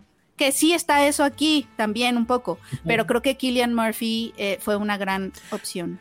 Pero creo que también, o sea, Nolan siempre quiere vendernos sus películas como un evento, ¿no? Sí. Y por eso es el IMAX y todo eso. Pero la verdad es que esta es la primera de sus películas que no se siente como un evento. O sea, es una película que a mí me parece que funciona bien, pero no necesita el, el clásico gimmick nolanesco para, para ser interesante. O sea, no va a ir, no te voy a contar la historia de atrás para adelante. El tiempo no lo voy a regresar a media película. Sí no voy a hacer una escena así. dentro de, de una escena dentro de una sí escena. tiene, eh, no. De todo, sí. sí Tiene tiene- algunas cositas así, pero sí veo que son menos y Ajá. porque incluso el formato se convirtió en parte de, de la publicidad de la Sí, película, ¿no? sí, o sea, como sí. que sí hay esas cosas muy nolanescas, ¿no? Del evento Pero, y pero, de no, esto. pero no tanto, creo. Creo que es la menos. El único truco que usa aquí es, y ya lo había hecho en Dunkirk, es la, son la misma historia, pero va así como que contada desde dos puntos de vista en forma paralela. Y se van a encontrar, obviamente, en algún bueno, punto, y ¿no? cambia el color, o está blanco y negro, color, o sea, como que sí hay esas cositas muy Nolan, ¿sí? Pero, pero a mí, o sea, sí me, Killian me dejó entrar, eso es lo que no me pasa con las películas de Christopher Nolan y sí logré entrar con Killian Murphy. No sé si es mérito de Christopher Nolan, no creo, creo que es de Killian. Bueno, quizás sí, ¿no? A la hora de dirigirlo y, y todo esto, creo que, creo que le, le benefició mucho ese protagónico, siento. Pero, pero Sí. me gustó. Hay aquí dos preguntas. No sé si leerlas porque. No, no, no es spoiler, ¿o sí? ¿Qué, qué opinan? No. A ver, la voy a leer. A ver. Muestran, dice OS 782, ¿muestran cuando intentó envenenar a su maestro? Sí. Sí. ¿Se muestra el discurso de Now I Become Dead, the, the- the Destroyer of Worlds? Sí, ¿no? Sí. Creo que sí, pero creo que Sí, está sí, en voz sí. en off, según yo. Bueno, Pero Ajá. sí sale, pues, o sea, no pasa nada. sí. Sí, sale. No es spoiler. Realmente, pues no puede haber spoiler, chavos. No puede haber spoilers, pues sí. Sabemos que se detonó la bomba. Y se meten a Wikipedia y pueden Exacto. saber dónde quedó Oppenheimer. O sea, cuál fue Exacto. su vida, pues. O sea, no puede haber spoiler. Creo que el spoiler más grande es lo que dice justo Penny. O sea, yo realmente tiene mucho tiempo que no concuerdo nada con Nolan. O sea, Ujú. para mí Nolan es igual a una venda que tengo en mi mano en este momento. Me perdió mucho sus primeras películas. Yo sí puedo decir que por lo menos Memento y The Dark Knight que platicamos sí me volaron la cabeza. Están en mi santo grial, sí están. Pero ya basta. O sea, ya yo tampoco. O sea, lo que decían, para mí cuando la parte técnica de cualquier director está por encima de la parte humana, es que es, es como mi antítesis. Y Nolan es eso. Sin embargo, aquí creo que eh, a lo mejor es mi percepción, saben que a mí me da igual verla en IMAX, verla en un celular, ustedes lo saben, lo he dicho N cantidad de veces. No siento que verla en IMAX esta no me cambió la perspectiva de nada. No creo que la vuelva a ver en cine, voy a esperar hasta que salga en streaming y la voy a disfrutar igual cuando salga en mi tele. Perdón. Lo que se me hizo interesante es cómo toma la biografía de un personaje que probablemente 99% de nosotros no sabíamos qué había ocurrido con él. Una historia bastante compleja y la hace entretenida 100% con narrativa. El, el uso de flashbacks, el uso de diferentes ángulos, la forma en que trata de dar a entender a este personaje, a este, a este genio y cómo trata de ser mundano en muchas cosas se me hizo interesante. Y para aquellos que no creen la complejidad de lo que hizo Nolan, solamente basta recordar películas similares, o sea, de esas películas de huevas similares de profesor universitario que cambia el mundo y te enamora, como puede ser la, de, la del People, la de... La del señor... Sí, la de Ah, Stephen Hawking. La de yo- este, este, este, La oh, teoría del todo. La teoría del todo. O la de Russell Crowe, una mente... Sí, la de una Uy, mente brillante. horrible. Horrible. Las La tres odio. juegan- las tres juegan en la misma liga, son completamente calcas de calcas. Y Nolan lo hizo interesante. Nolan les dijo cómo se hace una película así. Y eso, insisto, sí es mérito 100% desde el guion, desde cómo va confeccionando. Y lo peor es que hace que te hace que te preocupes por un personaje que, insisto, pudiste haber leído su, en su biografía, el güey que creó una bomba atómica al final de cuentas, y es que te preocupes por él. Quieres saber que todo le va a ir bien, quieres abrazarle y decirle, güey, ya, ya estuvo, ya basta. O sea, ya tira la toalla, ya verán por qué. Y eso creo que sí es mérito 100% de, insisto, un director que se ha jactado durante por lo menos los últimos 10 años de su carrera en decir, vean lo que estoy inventando, vean cómo estoy reformulando el cine, cuando es como, güey, back to the basics, haz una buena historia con un buen personaje, llévalo a que crezca, llévalo a que conozca a sus demonios y hazlo. Y eso no lo estaba haciendo y ahorita, a lo mejor, no, no sé si como dijo Elsa que le recorde Prestige, pero sí recuerda a ese viejo Nolan que le, impor- que le interesaba contar historias muy complejas con una trama bien sencilla. Como decir eso de, güey, pues es un... ma- Bueno, no, no, de Prestige no quiero spoilerearla. Pero es un güey con corta memoria que ve esos tatuajes. O es como de un asesinato y alguien vio a la... y, un testigo vio al asesino. Este, o como un poco... Ay, se me fue como un poco insomnio. Eran esas películas súper directas. No era como un güey se te mete en los sueños y después un sueño dentro de otro sueño. Un güey viaja por el espacio y es un reloj y es la película más aburrida de la puta historia. No, güey. Es una historia compleja del punto A al punto B con un personaje que, insisto, debe de conocerse, lo conocemos y nos preocupamos por él. Punto. Esa es la razón de por qué yo les diría a un güey que no le gusta el género, que no le encanta el director, que iba con cero expectativas de por qué ver esta película. Porque Por eso, película de hacer una biografía. y por eso yo decía que me recuerda de Prestige, porque The Prestige es una de las películas donde no hay el gimmick. Y sin embargo, creo que es su mejor película porque habla de algo que sí sabe, que me queda claro que sabe Nolan. En realidad, The Prestige lo que está diciendo es la exposición de cómo entiende él el cine. ¿No? Que tiene que ser esta exposición del inicio, un cambio al medio y la gran revelación del final. Y eso se cumple en, en Oppenheimer. La gran revelación del final, pues sí, te, que- sí, te, sí se te queda para siempre, yo creo. Y sí es un punto álgido en, en- en la película, ¿no? Entonces, este, pues ahí lo dejo. Hay, aquí Ana Fox está odiando a, a- a Nolan. Odia. Yo creo que Nolan, o sea, sí hay que odiarlo por Tenet, ¿no? Ah, no, que a mí Tenet me gustó, soy la única. Que sí, Güey, es la única. explícame Tenet, Penny.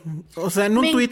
Lo que más me gusta es que no, no la puedo explicar, pero está increíble eso. No, yo no pude con Tenet. Que no, que, que no, que, que sea como de me vale si me entienden o no. Miren qué increíble esto que va de atrás hacia adelante. Eso está padrísimo. A mí me gustó mucho Tenet. Bueno, Yo me creo gustó, que- o sea, no muchísimo, pero sí me gustó. Yo creo que el peor enemigo de Nolan son sus fans. Porque este pedo de, ay, es el nuevo Kubrick. Sí, eso sí. No, eso no sí. mamen. No, no, Sus no. fans Pero, Me gusta. pero, irónicamente, Kubrick va a ser la bisagra que nos haga ir de Nolan. Que, per- por cierto, Kubrick está mucho en esta película. Sale incluso por ahí el Private Joker. Que supongo que haber dirigido a ese actor para Nolan ha haber sido una cosa. Aunque lo tiene ahí súper desperdiciado, pero bueno. Este. Kubrick es la bisagra que nos permite brincar de Oppenheimer a Barbie. A Barbie. ¿Quién lo hubiera dicho? Pero bueno, ¿Quién lo hubiera Barbie. dicho? Barbie. Ay. Hagan sus preguntas también para no Sí, a ver, hagan sus preguntas. Porque esta película es spoilereable a más no poder. Cañón. Hay no que ser muy Sí, cuidadoso. bueno, sí. Sí, no, claro que sí, O sea, hay gente que ni siquiera sabe por dónde va. Más bien, quienes conozcan eh, de- de Greta y de Noah, creo que se pueden dar Sí, una mejor idea. pregunten, pregunten, Pero pregunten. pregunten. Solamente decir tal vez que no vamos a revelar nada de la trama que no se haya ya dicho en, en el trailer.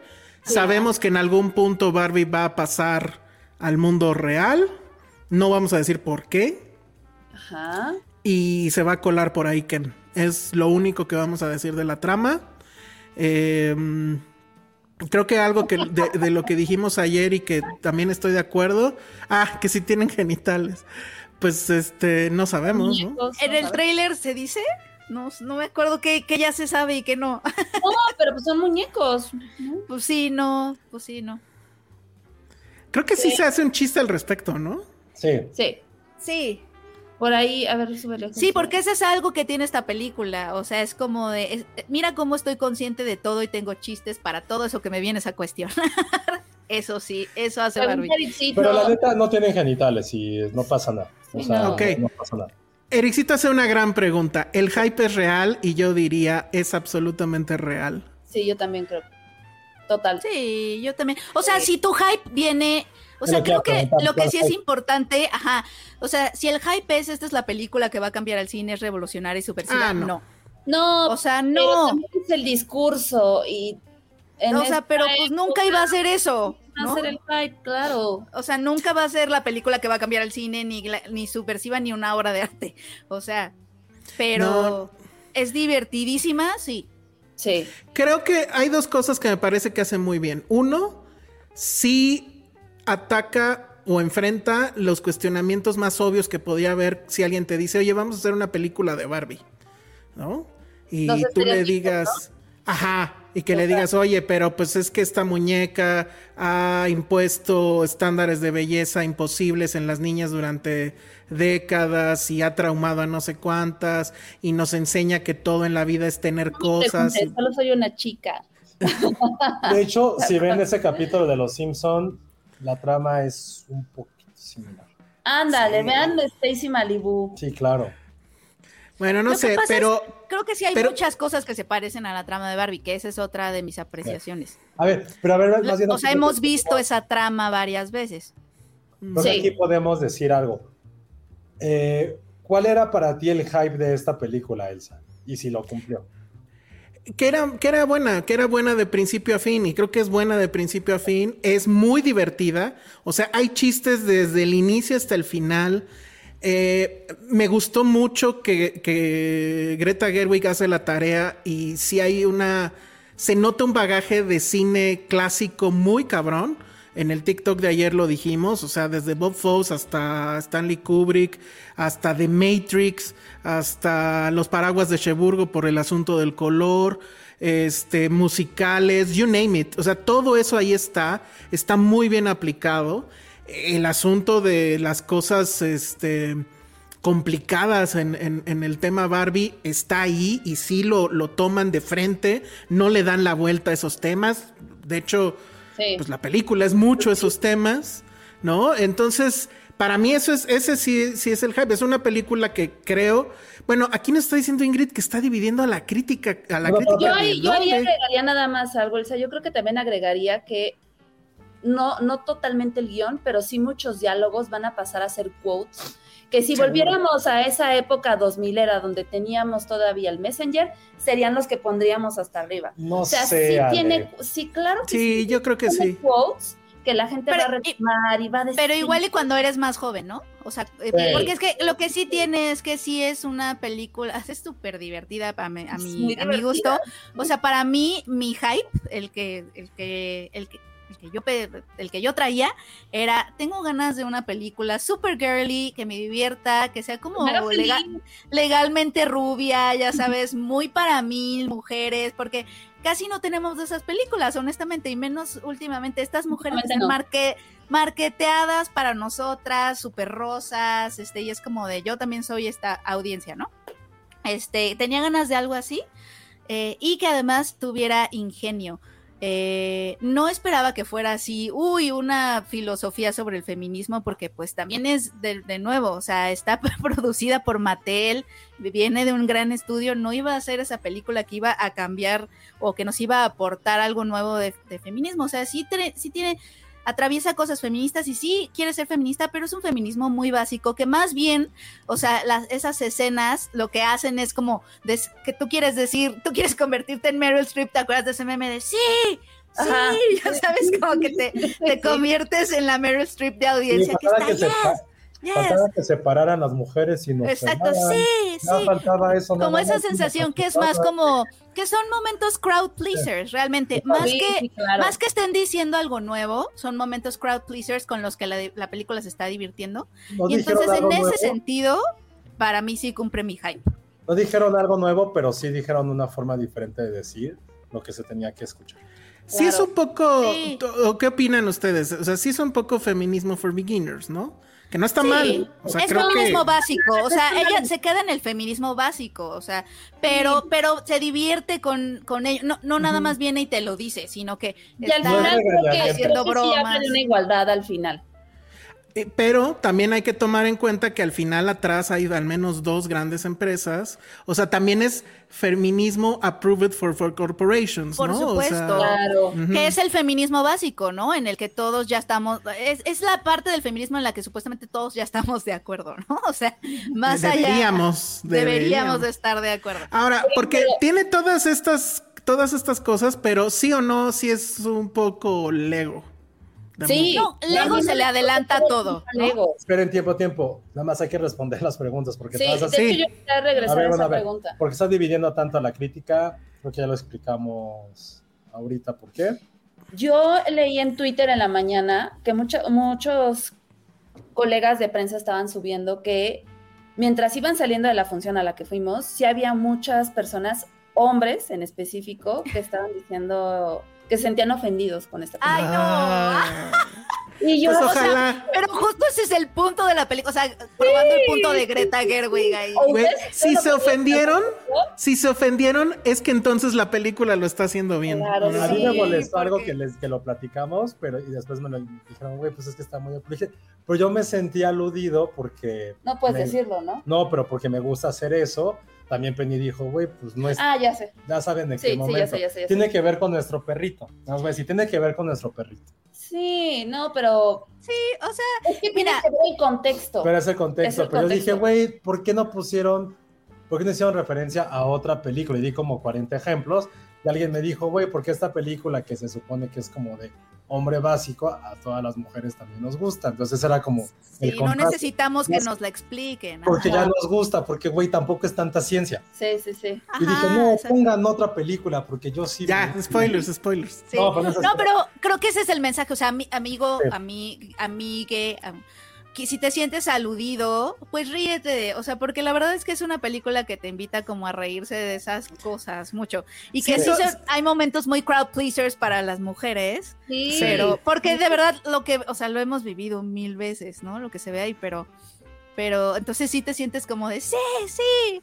Eh, y eso es lo que tiene Barbie, o sea, no está diciendo nada nuevo realmente, es un feminismo básico porque de nuevo está aprobado por Mattel, pero, pero a mí me divirtió mucho la forma en la que Greta le, le da la vuelta a muchas cosas. Ok. A ver, vamos a, a las preguntas así como que rápido. Jack Fan, eh, nada más lo voy a leer. Esto siento que es un poquito un spoiler, Sí, yo también. Sí, no. pero lo voy a leer nada más porque es un no super chat. Ajá. Ay, No voy a dar contexto. Esto es real, Jack Fan, lo último que pone. Sí, sí, se veía venir. Sí. Digan si Barbie hace una broma sobre el Snyderverse. Sí, ya, no voy a decir más. Pero yo reí como no tiene. Los Snyder fans estaban, de verdad están enojados. Es que la película de Greta prueba su punto una y otra vez. O sea, Sí, sí, claro. Bueno, Pero- luego Ana Fox dice, ¿hay muchos pies? Sí. Sí, Sí. es algo Al que principio. Tarantino hubiera disfrutado Ajá. enormemente. Ajá. Te lo comenté, ¿verdad, este, Ale? Sí, es que no, mira, Tarantino estaría feliz. Sí. ¿Se pelean Max Steel contra Ken por Barbie? No. No. no, eso no pasa. Ah, tu- No. O sea, No, no hay que- nadie como Max Steel. no. ¿Creen que sí sea un éxito o le bajan las estimaciones sobre lo que parecer no es tan familiar? No, va a ser un éxito. Sí va a ser un Ya. éxito. O Pero- sea, pero- las ventas que ella lleva de la pura preventa están cabrón. No hay ya en lugares. Ya no hay, o sea, sí, claro. Pues yo platiqué una ayer la, de la película con Jaime. No sé si vaya a haber gente que vaya a repetir la película. Ay, claro, Claro que sí habrá. claro. A ver, Pues no, igual y, igual no y la vas a ver bien. con tu amiga y luego con otra amiga y luego con Ah. no lo formulé bien, perdón.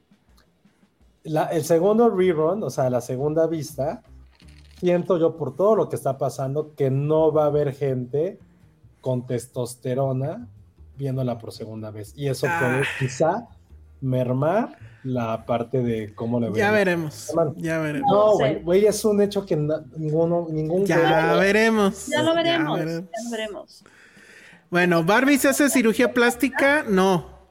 No. Eh, había muchas personas de rosa, sí, nosotros. Penny no, porque Penny es Penny Barbie Es que- anticapitalista. ¿o No, es que, es que, o sea, dije es función de prensa. O sea, igual y si hubiera sido premier, si me hubiera ido. Ajá. No tenía tanto rosa, además, en mi guardarropa.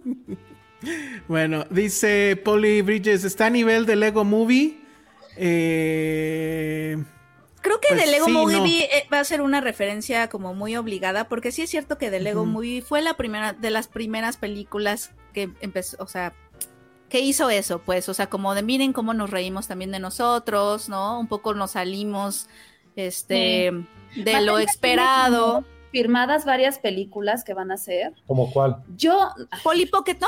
justo quiero ver la de Polly Pocket. No, no, pero ¿esto es real lo que estás diciendo o es como No, sí una es real. suposición? Sí, es real. Sí, Mattel igual y, hacer- igual y ya estamos entrando al Creo que mundo son como Mattel. siete o nueve, una cosa así. Guau, ve, madre, o sea, que no recuerdo que otros juguetes tengan Mattel. Hasbro tiene toda la franquicia. Hot Wheels es Mattel, ¿no? Hot, Hot Wheels es Mattel. Hot Wheels podría, sí, sí podría haber películas. de Sí, Hot claro. Wheels. De, de los Patch, no. Qué miedo. No, por favor, no. No. No queremos pesadillas. No, no, no. Ay, aunque a mí me gustaban mucho, eran muy tiernos. Bueno, van más preguntas. Alexa Lima, ¿me va a cambiar la vida? Pues no, sé. No, te vas a divertir No. mucho, Alexa. Nada Sí. más. Hay un momento, hay un monólogo que sí está muy chingón y que yo creo que eso sí se va a quedar un rato en, en- Un rato, en la sí. mente. Te va, o sea, pero eso es como un, es como un, este, ¿cómo se llaman estos como llamados de batalla? El discurso que te da como el general para ir a la batalla. sí. Esa es la sensación que te dan muchos momentos, incluyendo el que menciona Elsa, que igual y no te cambian la vida, pero sí te emocionan, como de sí, sí, Sí, es como el equivalente al de 300 que dice Leonidas. Exacto.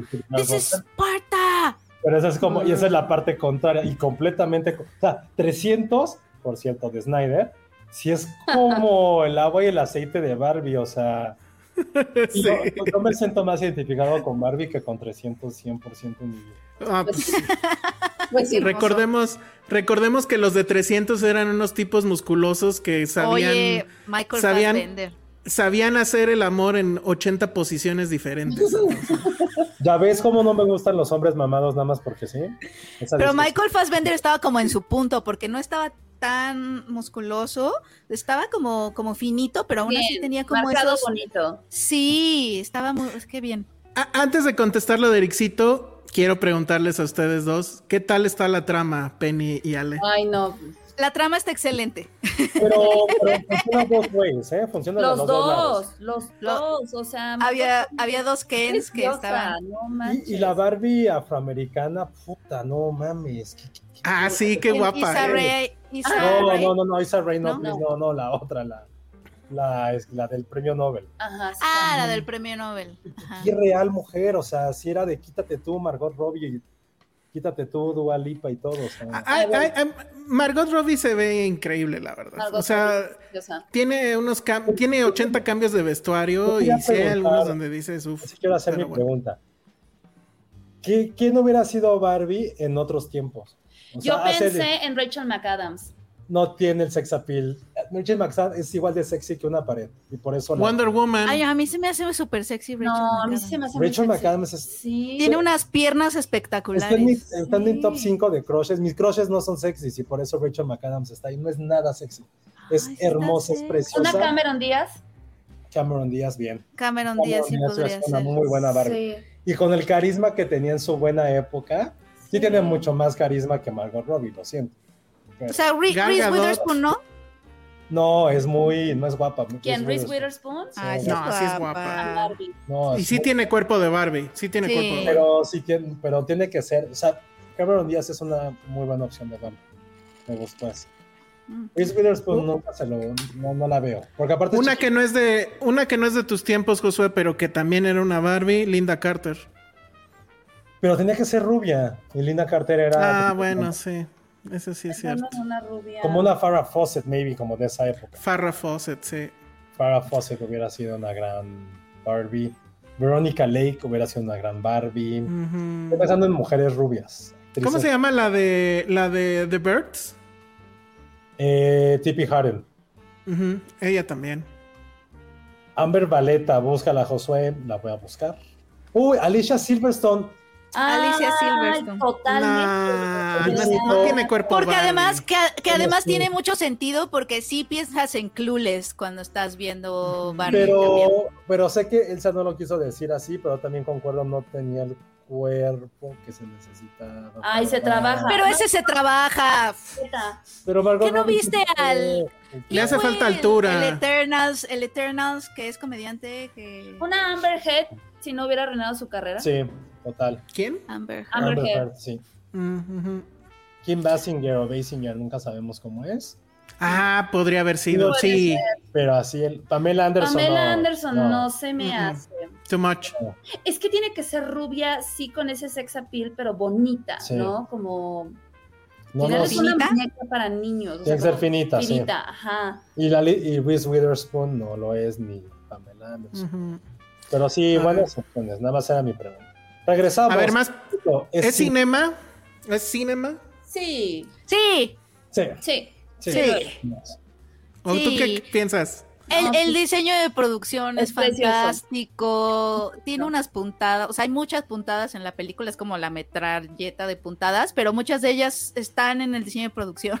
o sea, cosas que dices como, el cepillo, los zapatos. Justo ha ligado a la pregunta que dice Alexa Lima, voy a recordar mi niñez, yo diría que sí. O sea, yo estaba sí. con, ah, bueno, Elsa lo tenía, que era el con el que más hablaba, le dije, yo sí me acuerdo de ese Barbie, me acuerdo de cuando salió esta, y, ¿no? Y de esta que también de, ¿no? Alan, por ejemplo, ¿quién se acuerda de Alan, el amigo de Ken? Sí salió, este, sí, sí te acuerdas de muchas cosas. Y hay cosas, por ejemplo, que recordaba no tanto por la muñeca que salió, sino por los cómics que leía. Sí decía, claro, este personaje yo lo vi en un cómic. Entonces sí, sí lo vas a recordar. Sí. Dicen, ¿hay referencias a las películas animadas de Barbie? No sé, pues, o bueno, más bien Ale es la que nos podría decir. O, o Yo no detecté ninguna. no, como tal, no. No, no sentí yo tampoco. Bueno. Ajolote dice, ¿por qué Barbie no le está gustando a los fans de Banshees of Inisherin? Yo soy muy fan de Banshees of sabía. Inisherin y me gustó Barbie. Yo Sí. también. ¿Cómo, Como ¿Cómo sabemos?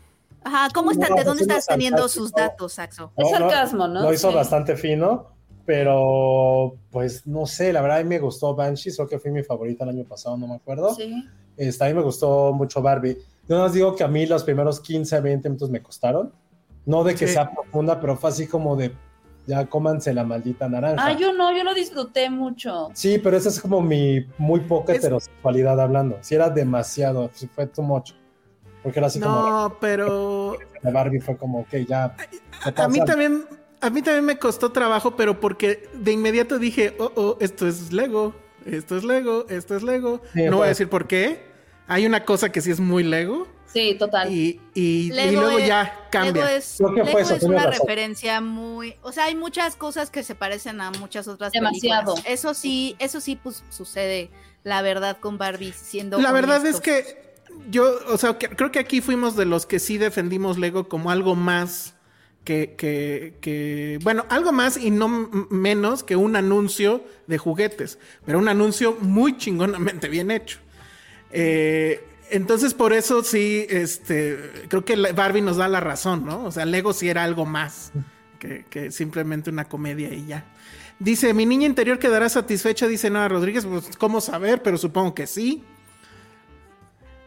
Eh, Dice Oscar Sánchez, ¿el sombrero es nuevo? pues sí. Luego, Ana Fox dice, ¿es muy Truman Show? Mm, No, no me recordó No, nada. Me no, recordó a no. muchas otras películas, pero no a Truman Show. eh, eh, No. Greta Gerwig ha declarado que sí tiene mucho de Truman Show. Yo no lo vi, la verdad. Yo tampoco lo vi. Puede Puede ser, ser, sí, sí pero tiene, sí no puede. se siente tanto. Sí, hay pues, otras que se sienten más, hay otras referencias que se Sí, sienten o sea, más. si lo piensas, sí, pero no es ni siquiera las primeras 10 que te vienen a la cabeza. Otra gran pregunta, ¿habrá secuela? Seguro. Pues seguro. Si es un éxito esto, seguramente. Esta pregunta no la entiendo. ¿Barbie o Stacy Malibu? Ah. Barbie por siempre. Jacqueline Cruz, lo único que me interesa saber, pulgar arriba o abajo. Penny es mi pastora y nada me faltará. Para mí es pulgar arriba, para Penny es pulgar arriba, para Josué y para Ale es pulgar arriba. Dice, ¿por qué dices que a cierta persona de Palacio no le va a gustar? Es por un tweet que lancé ayer. Eh, no lo puedo explicar porque sería spoiler, pero pues ¿Qué ya lo hablaremos en la ¿Qué pe- próxima. ¿De qué palacio? A ver. Alexa, ¿los niños la pueden ver? Sí. Sí, sí pueden. Ah, de que pueden, pueden, De que pues. o sea, pueden, no, pueden. es Yo creo que hay esto. un discurso que ya lo platicamos, que no vas a entender si eres un niño muy pequeño, pero también, justo lo platicábamos ayer, creo que sí está padre que desde niño, pues sí los empiezas a acercar a este tipo de narrativas y pues no tanto por esta onda feminista, sino como de esta onda igualitaria de, de, ay, no, es que no quiero spoilerar, pero sí, yo creo que sí. Como lo dijimos, o sea, ya hay como muchas películas, este, series animadas que supuestamente son para niños que ya traen este tipo de discursos y lo ven y no pasa nada. Está bien, no es una película para niños, No, no es, definitivamente, pero. Lo pues, pueden sí, hacer, sí. sí. Alexa Lima, ¿cuántas personas no fueron de Rosa a la función? Dos, Penny y Charlie No. del Río, que son unos No. aguafiestas. Hubo más. Jaime no fue de rosa. Jaime tampoco. No, ajá. sí hubo- Otro aguafiestas. Había gente bastantes. eso sí, ¿eh? Sí, había gente que se llevó, o sea, No. sus mejores, sus mejores trapos. ¿No vieron que en Fox News ya dijeron que Barbie es antihombres? ¡Ah! ¿Es neta? No. Ted Cruz, bueno, Ted- Fox News. eh, el senador Ted Cruz ya dijo que es propaganda socialista o no sé, una pendejada así. No. Es- Estoy amando, amando. ¿Y sabes, y sabes, y sabes cuál fue su argumento, Penny? Que el mapa de, ya ves que hay un momento donde sale el mapa del El mundo. mapa de Barbiland, ajá. que Asia es simplemente Asia y que le está dando predominancia a China y que bla, bla, bla, bla, güey, vete al diablo. ¿cómo se fijó en eso? No, que no, ma- Ay, qué hermoso. Pero es que además, si esto está pasando, o sea, si muchos hombres salen enojados, me va a dar mucho gusto porque quiere decir que la película sí está, sí tiene Va a ser un éxito. Ajá. Aunque la mejor broma sí la hace un hombre. ¿Cómo? ¿El Ken? ¿La hace Ken? No, el güey que es como Godínez. Y se Ajá. dices, hijo, o sea, de. No la puedo decir, pero tiene que ver algo. Ah, claro, híjole, ya sé cuál, creo que ya sé cuál. Hay Pero sí todo el mundo fue puntadas así como. muy buenas. un momento, no tenemos que reírnos de esto. pero Ah, ya sé cuál. sí es una gran broma. Sí. No, es que sí, sí, muchas puntadas buenas, gran, sí, el humor está bastante, sí se usa, sí usa el humor Greta para darle la vuelta y todo. Cañón. Cualquier cosa, como cualquier, cual- o sea, no hay tema que deje sin, o sea, sin su broma para que te des cuenta que lo pensaron. Ujú. Ok, dice Ericito, Margot ya hizo Tonya Harding, Harley Quinn. ¿Ya se consagra como ícono de cine? No. Ícono del cine, no, pero sí siendo cada vez que sí es de las mejores actor- actrices, perdón, de, de su generación, la neta sí. Para mí sí. O sea, yo Que lo tiene dije como desde- mucho ca- carisma. Carisma. Te, Desde venden Lobo muy de bien Wall sus Street. personajes. Sí. Para mí en el lobo de Wall Street fue así como, güey, ¿qué pedo con esta chica? Con todo, o sea, y alguna vez un muy amigo de Elsa con que tenía un podcast, o sea, nos apli- aplicó, nos quiso mansplainar lo que era que una actriz no tiene por qué ser considerada buena actriz por hacer acentos, es parte de su trabajo. Y todos en el especial de los cabos así de, güey, cállate, por eso nadie te quiere. Y nos dijo en una comida, y te lo juro que estaba con dos otras tres personas. Nosotros quedamos bien, pues, acabamos de salir ver Tonia, ay Tonia. Nosotros quedamos así como, vámonos a otra mesa, este güey, qué pedo. Ajá. Así, pero sí me acuerdo que alguien le dijo. Nadie se atrevió de- a callarlo. Dijo, güey, ¿de qué hablas, Arturo? Ay, perdón, este, ¿de qué hablas? Ah, ok. Ya. Y alguien que trabajaba en Canal 11 sí le dijo, güey, ¿de qué hablas? Yo como saben que no me meto en discusiones con gente que no soy tan... ¿Pero qué fue? Perdón, es que se me fue un poquito el internet. ¿Qué, qué, qué Ah, dijo? que alguien dijo que una actriz o un actor no debe ser valorado si porque sabe o no hacer acentos, que es parte Ah, de... ok, ok. Ah, ya, ya. Órale, güey. o sea, va, Ya, ya, ya. no, pues sí, o sea, no Ah, pasa ya, ya, nada. ok, ok, ok, ok. Porque yo estaba lavando, bueno, varios hablábamos mucho esa parte. O sea, a mí se me hace espectacular que una actriz australiana pueda hacer N cantidad de acentos británicos, americanos, regionales. Se me hace Ujú. algo increíble. Ujú. Sobre todo Ya. de, de ella que se ha caracterizado. Creo que nunca la hemos escuchado con acento australiano, solamente en About Time. Es como, güey, ni siquiera sabemos que eres británica.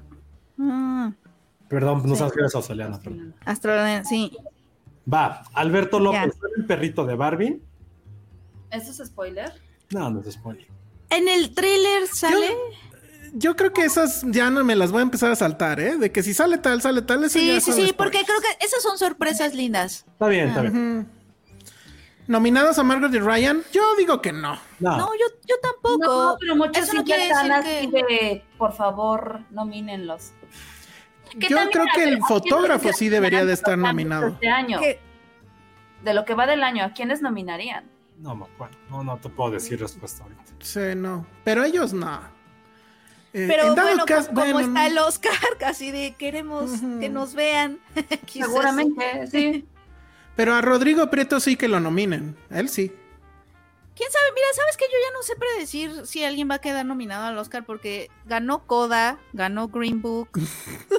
Gracias. Bonitas, Ale, bonitas, pero Pero si tuviera que decir. las disfruté, las vi con mis papás, pero de nuevo, o sea, Barbie la disfruté muchísimo. Me gusta mucho más el trabajo de Ryan Gosling. Tiene lo que tiene. Yo diría que Ryan Gosling, o sea, Ken, sí se roba de repente la película. Sí. Él es por mucho Es- cierta parte un gran protagonista. Pero, pero América. da, lo da todo, lo da todo en Barbie.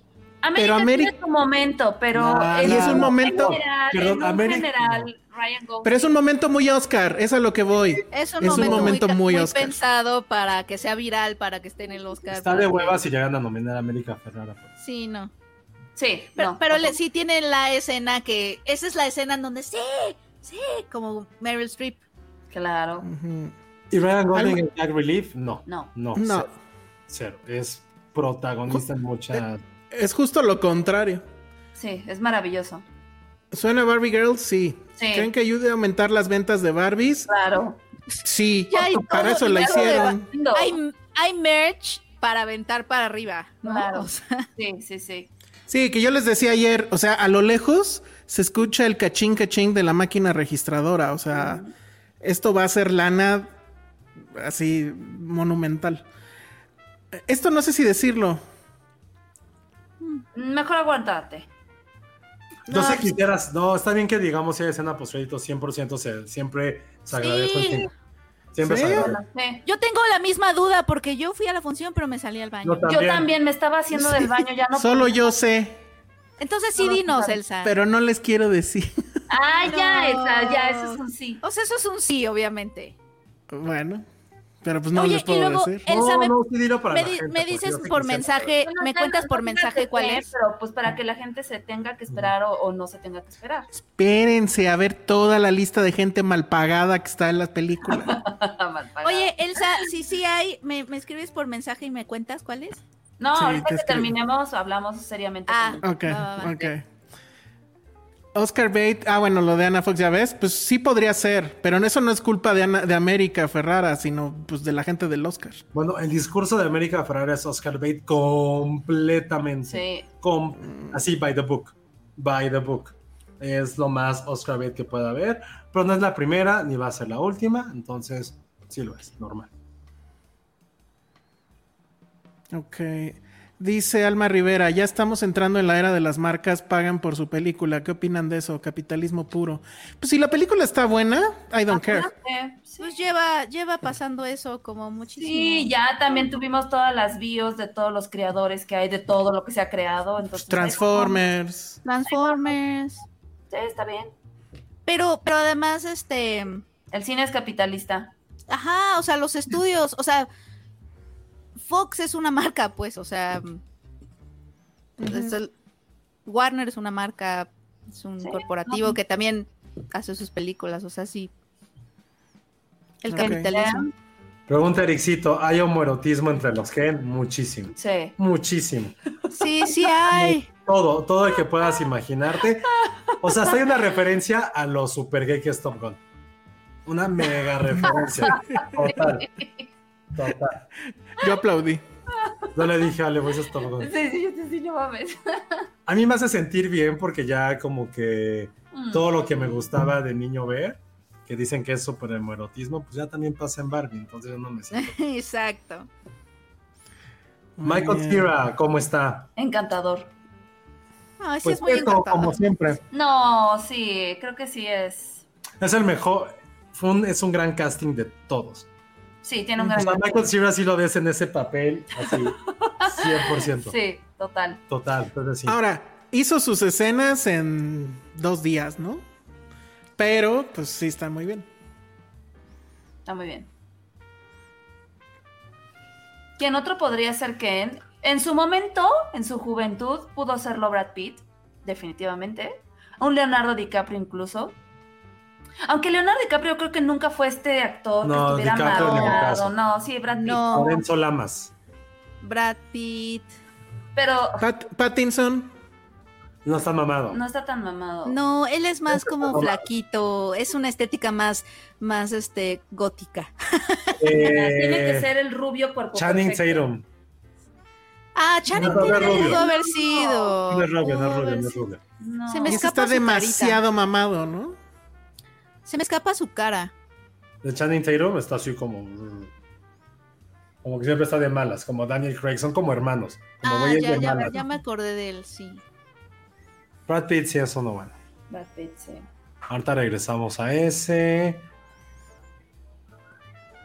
Dice Rocío González, ¿y de las demás Barbies cuál les gustó más en particular? Ah, La ah, no, la de la de Kate McKinnon, la Weird Ah, Barbie. sí. Qué increíble. Ay, sí. Sí. Ella sí se roba también sus, sus escenas, ¿no? sí, O sea, ella está muy bien. Ella está increíble. Sí, sí, sí. No Sí, sé si me gustaría ser la Weird Barbie, aunque creo que soy. Pero, pero de nuevo, o sea, está muy bien casteado que ella sea la Weird Barbie. Sí, Una Weird Barbie. sí, completamente. Sí, ah, yo no soy tan fan de ella desde que estaba en Saturday Night Live, pero. No, hace- yo sé. A mí me hace reír gran- un montón. Es un gran trabajo de casting. Está cabrón. Es un personaje perfecto para ella. Dicen de, de otros Kens, Ryan Filippi. Total, sí está muy Ah, sí. Ryan ¿Quién Phillips. también? Chris O'Donnell. Jude Law. Ah, sí. ¿No se les hace Jude No, Law? yo dónde está mamado. Es que está Jude, muy bonito. Jude Law es un muñeco ahorita. Es un a, su- a sus Pero cuántos años tiene. Pero Ken era como tosco, no era tan así, tan No, bonito, Ken, ¿no? no, Ken nunca ha sido tosco. Ken es delicado. Ken No. está marcado. O sea. Jude Law Estás podría ser un confundiendo. Estás árbol. confundiendo a, estás Steel, confundiendo a Ken con Max Steel. Sí, sí, no. Yo sí iría, yo sí iría por Jude Law. Glenn Powell es el perfecto Ken. Yo también lo creo. Y Elsa va a estar ahí mojadísimo porque hicimos referencia a Top. Exacto. A ver, Elsa y Josué, ¿qué Mm. Barbies no Kens? ¿Qué Barbies les gustaría ser? Ah, Ah, A ver. uy. Yo la premio Nobel. Barbie, Ah, Premio entonces- premio Nobel. Sí. Ajá. Elsa, ¿tú qué Barbie serías? Ay, pues la escritora. Ingeniera. Cuál? No, ¿La escritora o, o la periodista que ni sale? Ah, no, sí sale.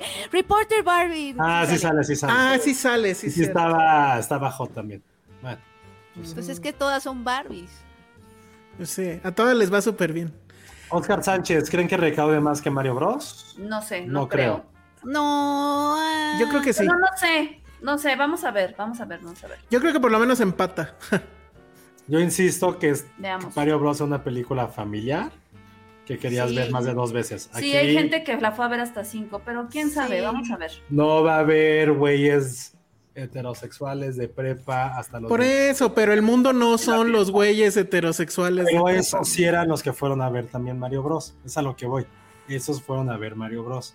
Estas personas no A ver, van a... vamos a ver, vamos a ver. Vamos a ver, sí. Oye, ya, el que todo el mundo quiere, neta, que diga si hay escenas post-créditos, porque muchos van a aplicar. Sí, Elsa, ¿sí o no? Bueno, pero primero déjame leer este super chat, porque no, no sé que se nos pase. Oh, Dios Sí. mío. Abraham Herrera dice, feliciten a Alexa Lima por su cumpleaños. Felicidades, Alexa Felicidades, Lima. Alexa. Alexa Lima. De cumpleaños, Elsa te va a decir si hay este, Exactamente. Sí, sí, de cumpleaños para Alexa Lima. Voy a revelar en este mismo instante si hay escenas postcréditos en Barbie. Si ustedes consideran que eso es Ay, un ya spoiler, la maldita naranja. Si ustedes consideran que eso es un spoiler, pónganle mute o algo y regresan en dos minutos. Bueno, entonces, al final de Barbie no hay nada. No, qué bueno. Hay gente que sí quiere Qué bueno. irse corriendo a ver Oppenheimer. O al baño, que fue mi caso. yo ya Y no Oppenheimer aguantaba. tampoco tiene escenas post-créditos, aunque sí puede haber sido... Ay, no, ya, tres horas y luego le pones una escena su post cámara de IMAX, así de te amo, cámara de IMAX.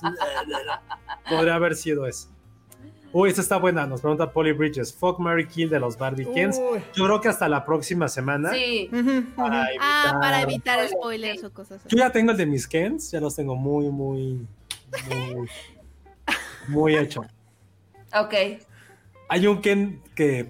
No, no quiero Ya, ya decir. sé cuál. Ya No, sé cuál. ya, no digas. Está divertidísimo. Sí, ya yo saben, que sale Sí. dos segundos, Sí, pero es muy bueno. pero está muy cagado ese Ken, muy cagado. No hace nada.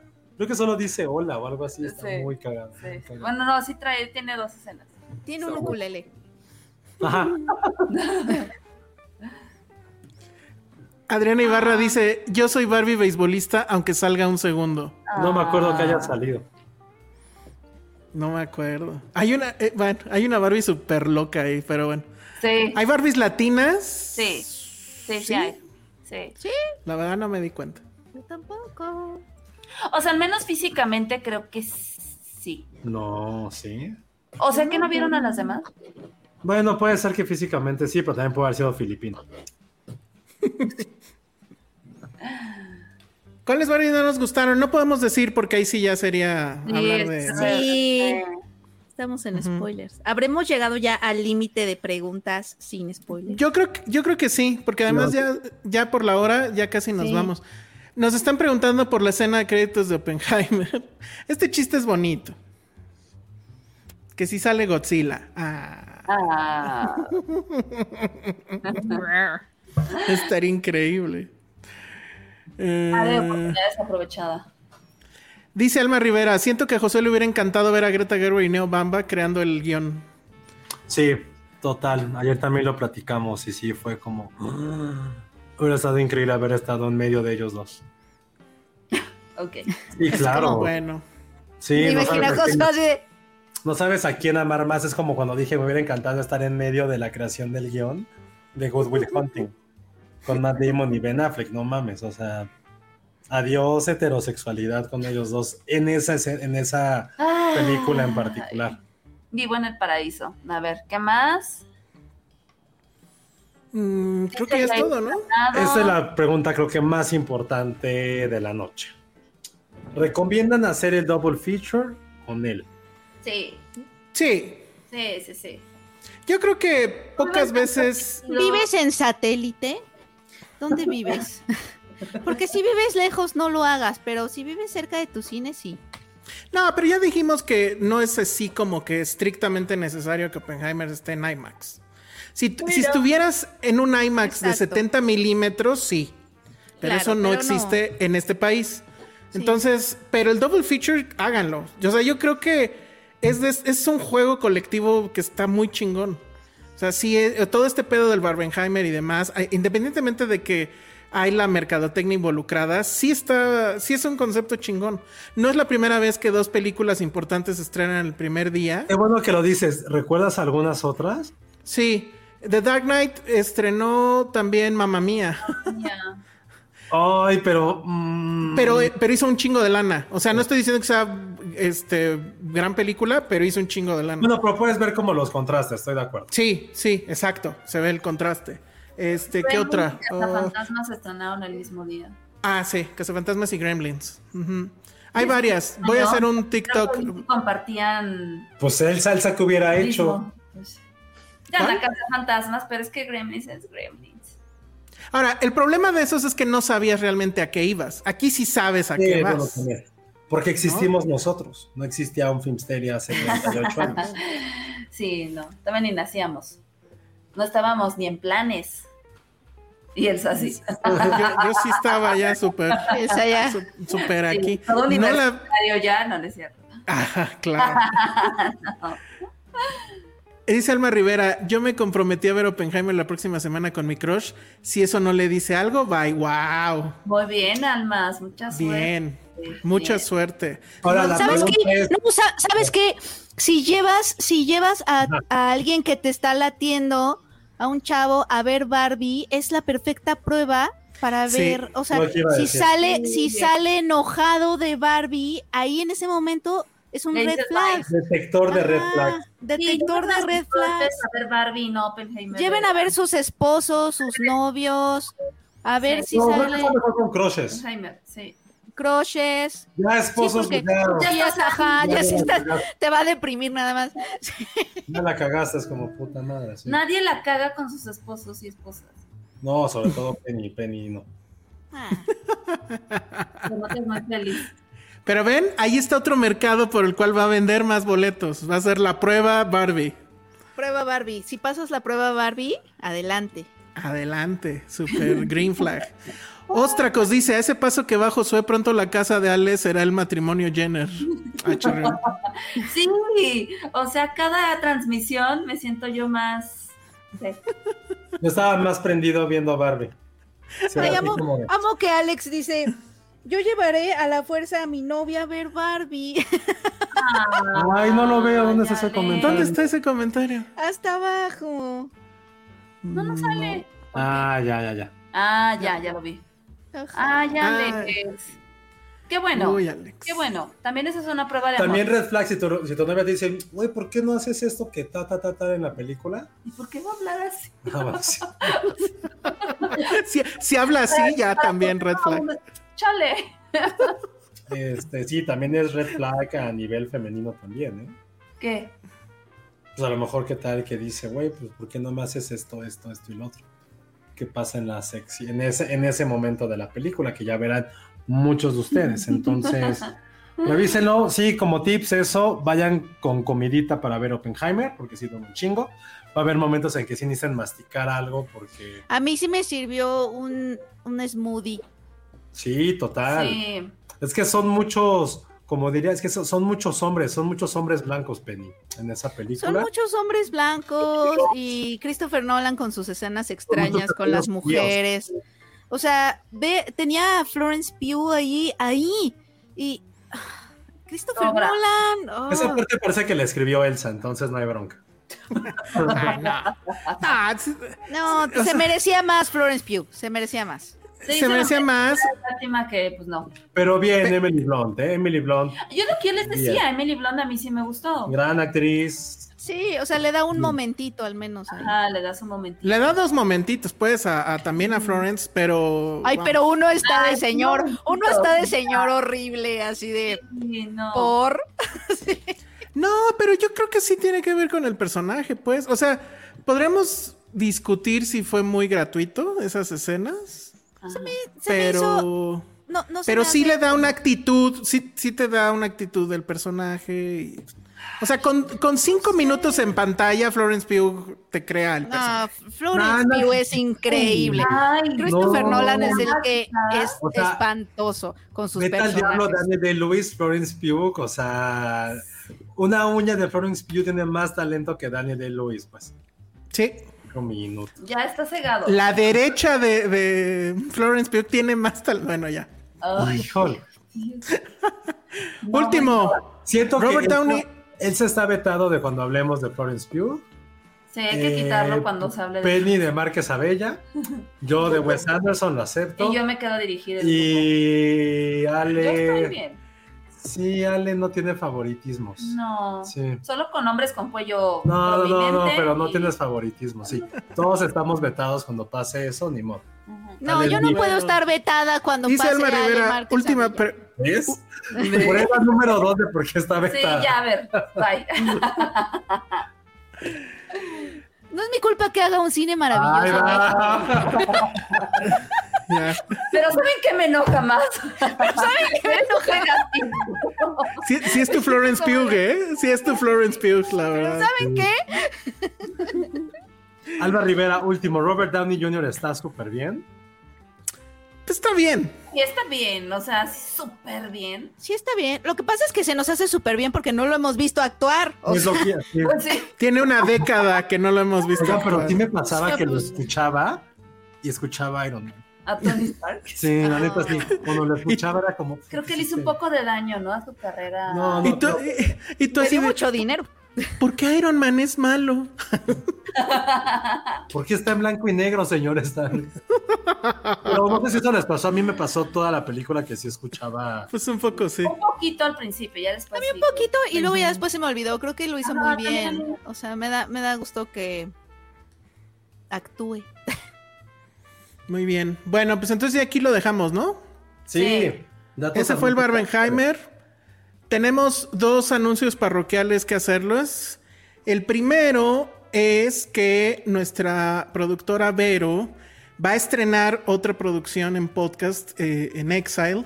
Y es el nuevo podcast de Paola Rojas. Ustedes seguramente la conocen, a la periodista. Y su eh, podcast se llama. Ah, ¿Cómo se llama? Asesinamente. Que es. Va a ver todos los casos que ha habido de. Pues sí, asesinos seriales en México. Va a empezar con, con el, uno de los más famosos, La Mata Viejitas. Y este podcast va a estar en Amazon Music, donde también pueden escuchar Filmsteria. Entonces, pues ahí para que chequen también en los otros trabajos en los que está involucrada nuestra Vero, pues ahí está Barbie Asesinamente. Barbie de, productora. de Paula Rojas. Así Barbie es, es Barbie productora. Sí. Y si se dieron cuenta, el episodio de hoy está llamado Barbenheimer parte 1. Vamos a hacer la semana que entra en martes, de una vez se los vamos este, diciendo. Va a ser el próximo martes. ¿Qué, qué día es, Josué? Martes Es- 25. De martes 25 a las 8 aquí en este canal vamos a hacer la parte 2 del Barbenheimer. Con Ahora sí con... ¿Perdón? Con Con spoiler. spoilers. Va a ser con spoilers, pero además vamos a tener una invitada muy especial Muy que, que, que además es una experta, o sea, es, es física. Es- eh, ella sí estudió, no como nosotros. Ella sí sabe quién es Ella Niels sí, Bohr. ella sí es un adulto. Es hizo un Oigan. adulto. Oigan, yo me estaba preocupando ahorita que dijeron martes 25, que dije, "Ah, nada más voy a enseñarles cómo está mi vida. Estas son todas las premieres y funciones que tengo. Y dije, a ver, si está en mi agenda, si Ay. puedo. Ay. Y eh, ahí, ahí acaba, pero. Entonces me espanté y dije, no, sí, sí, sí, el 25 aquí estoy. Ah, ok, yo dije, no, bueno. No, Pero bueno, vamos a tener aquí a Ofelia Pastrana. Ustedes seguramente la conocen muy bien. Ella, dentro de tantas cosas que sabe hacer, pues es una mujer de ciencia. Eh, Josué ya se la encontró el otro día en no sé qué evento y le platicó una cosa súper loca sobre otra forma en la que Barbie y Oppenheimer se cruzan. Nosotros pues eh, identificamos a Kubrick, pero ella sí tiene referencias científicas de por qué esas dos películas tienen mucho que ver. Ay, Vamos sí. a hablar de eso. Yo ya vi un Y- TikTok de ella, bueno, no una, creo que fue en Instagram, sí me quedé picadísima. Ujú. Sí. Y entonces ella nos va a dar otro punto de vista, creo que mucho más docto, y, y yo creo que nos va a hacer que, que querramos más a Oppenheimer, porque estoy casi seguro que le va a encantar. Sí. Digo, eh, si yo que soy un nerd sí estaba emocionado con Niels Bohr y así, este, ella seguramente ha de, ha de haber cachado muchas más referencias, entonces va a estar aquí con nosotros platicando de ambas, de tanto de Oppenheimer como de Barbie. Entonces, repito, eso va a pasar por cuestiones de agenda y demás, lo vamos a hacer el martes 25 a la misma hora de siempre, a las 8 de la noche. Va a estar aquí con nosotros Ofelia Pastrana, ¿Quién dice el chisme además? Y qué pena, porque es- es- al parecer sí escucha este programa y entonces está escuchando semana tras semana las estupideces que decimos Yo aquí. tengo, desde, Pero bueno. que, desde que supimos eso, yo sentí mucha pena retroactiva hacia mí. Pues sí, todos. Yo no, porque voy a leer el libro de. Voy a leer esta Biblia. Ni vas a leer, ¿qué le haces? Voy a decirle, a ver, Ofelia, según la página 570, Ay, oye, Carmen, yo sí oye, quiero ese amo libro. que, amo que, ¿sabes qué? ¿Sabes qué? Corte, vamos a llegar todos al martes 25 como mejor peinados, como, Ah, sí, claro. Como, como nunca somos, así como de, con, Con un libro en la mano, así para con decir, notas, Claro. un libro, que obvio sé. si bien Me voy a poner, con un me voy a poner lentes para verme intelectual. lentes, Ándale. con un libro, con, una, con una playera que dice, amo la ciencia. no, yo sí le voy a aplicar. A ver, Ofelia, ¿sabías que Martin D. Kamen fue otro acólito de Oppenheimer? Fue formado en química, escribió una tesis doctoral en Chicago que trataba de física nuclear y en pocos años otro químico, Sam Rubin y él, emplearon el ciclotrón de Lawrence para descubrir el isótopo radioactivo del carbono menos 14. No lo sabía ella. Y que te diga sí. así que diga, sí, y por cierto, bla, bla, bla, bla. Bla, bla. bla, bla. Tú sabías y que te pregunte algo. ¿Saben qué es lo peor que no entendí lo que acabo de leer? Pues no mames, nadie. Yo he de decir que mi materia más odiada siempre fue química. Me Pero ya será. Química, pero sabes que creo que es que tenemos malos maestros, porque también la química yo la odiaba y luego, y luego alguien me empezó a explicar como ciertas cosas que dije, ay, eso está muy cool, siento que son los maestros que nos- no. Yo química sí estuve muy tentada en algún momento de estudiar porque me gustaba mucho Ay, qué química. horror. Sabía derivar las fórmulas No y me manches, gustaba yo chingo. jamás pude. Me gustaba mucho el laboratorio de química. O sea, recuerdo mucho a Niels Bohr porque en una clase en el laboratorio hicimos como... Recuerdo mucho a Niels Bohr. Cállate, Josué. está hablando para Ofelia. Na- nadie te creyó. Le está hablando a Ofelia desde ahorita. No se vale empezar ahorita. Esta Niels Bohr sí era famoso. Josué, Josué, todavía no llegan, eh, Ofelia. Todavía no. Ofelia. O sea, yo soy Yo me acuerdo de Niels Bohr. Voy a decir, antes de que llegue Ofelia, que ese ha sido mi único extraordinario en la vida. Me Química. fui a extraordinario de química. Está mal que no sepan quién es Niels Bohr, está cabrón. Todavía no llega, Josué, espérate. Es para, No. es para el martes que entra. Para martes que entra sí aplica la. No puedo creer que no quiero sepan quién es Niels Bohr. Oye, y vamos a llegar todos con la biografía de Niels Bohr. ¿Se acuerdan cuando estudió en Praga? Y Y aquí entra lo que dice Alex Juárez. Ya los vi con sus acordeones en brazos. Así, así va a estar Josué. Vamos ¿Verdad, Ofelia? ¿Qué tal? Eh, No, ah, es que ¿verdad Niels que- era famoso. Es de los O sea, sí me suena, pero no, Exacto. no lo, o sea, no lo tengo en mi top O of sea, se mind. apliqué la de DiCaprio en su meme de, de, este, de Once Upon a Time, de cuando sale señalando, dije, pues es el único güey que conozco. Y sí fue de güey, aparte el actor está chido que haya sido él, pero sí dije, güey, pues Niels Bohr, obvio. O sea, no dije, güey, ¿quién es el, los otros 40 güeyes? Pues obviamente no. Obvio. Pero pues Niels Bohr está bien, o sea, es como cuando Elsa preguntó, ¿a poco es Pep Guardiola? Y Cuando vimos el partido de la final, se emocionó porque supo quién era Guardiola, Porque ¿O quién es Natanael Cano? porque lo vio en ¿Quién, Ted es, Lasso, Na- igual quién es Natanael Cano? Ese Pero fue mi ¿sabes qué es lo momento maestrísimo. Pero ¿sabes qué es lo peor, Elsa? Que, o sea, en el momento en que Josué dijo eso en el podcast en vivo, hubo gente que me volteó a ver a mí y yo, yo no soy. Ay, ¿tú sí sabías quién es Natanael No Cano? sabía quién era Nathan, aunque Ay, sea mira. difícil de, de... Pero hubo gente que fue como... Y yo, no. Ay, Penny, ya te encasillaron. Qué feo. Qué gato. Pero, pero además estuvo horrible, o sea, pinche Josué, porque así yo bien discreto antes de que empezara, yo con Ale, oye Ale, ¿quién es Natanael Cano? Te Y luego balconeó. este me balconeó horrible, sí, muy mal. Pero bueno, entonces eso va a pasar el podcast que entra. Al fin va a haber alguien aquí que sí tenga Va a ser el único doctorado. podcast y- de cine que sabe quién es Niels Bohr. Así voy a empezar la próxima Bien, semana. Y bien. espero que todos ustedes tres sepan Ya quién sepamos más. Sí. es. Sí, por favor. Vamos a estudiar. Bueno, muy bien. Super, super voy a estudiar de Niels Bohr. Perfecto. Esa es la tarea para todos nosotros. Y bueno, ah, y también además, o sea, si les gustó esta onda de que Josué lea y demás, les recuerdo que aquí en Filmsteria también tenemos un podcast dedicado a libros que hago con mi amigo Agustín, se llama El viejo y el marciano. Sale los, los sábados y este, y probablemente justo en el siguiente episodio hablemos de, de esa biografía de, de, Oppenheimer, este, el moderno Prometeo. bueno, muy bien. Carmen. Sí, le voy a escribir a Carmen, porque justo regalamos uno de los libros que me mandó, el, el último libro de Tarantino, que está muy, muy, muy bueno. Carmen, es un, ¿por qué libro no me amas a mí? Es que está muy lejos, Penny. Carmen, ¿por qué no me amas a mí? Estás muy lejos, Penny. Oye, nada, tengo una queja. Oppenheimer no se parece a Killian Murphy. En sus fotos pues, que estoy viendo. Pues bien por Oppenheimer. Ya hay fotos. Pues es que también. Pues sí. Eso sí, yo también lo noté, pero. ¿Tú, tú sí te bañabas con, con Killian Murphy, Penny? Sí. No, ¿sabes qué? ¿Cuándo, ¿Cuál fue la primera película? Ya nos vamos, ¿verdad? Yo sigo aquí sacando la plática, pero ¿cuál fue su primera película de Killian Murphy que vieron? 28. Exacto. ¿Verdad que sí? es Exterminio. Yo creo que esa fue su primera, no, no sé, pero es la primera que recuerdo de él. Sí, claro. Charlie del Río tenía otra. Pero bueno. Que si ya vimos Sound of Freedom, yo no voy a ver esa madre. ¿Es la de Eduardo Verástegui? La, la que la produce. Pero que ahí te está causando como mucho. A mí sí me está dando curiosidad, la verdad.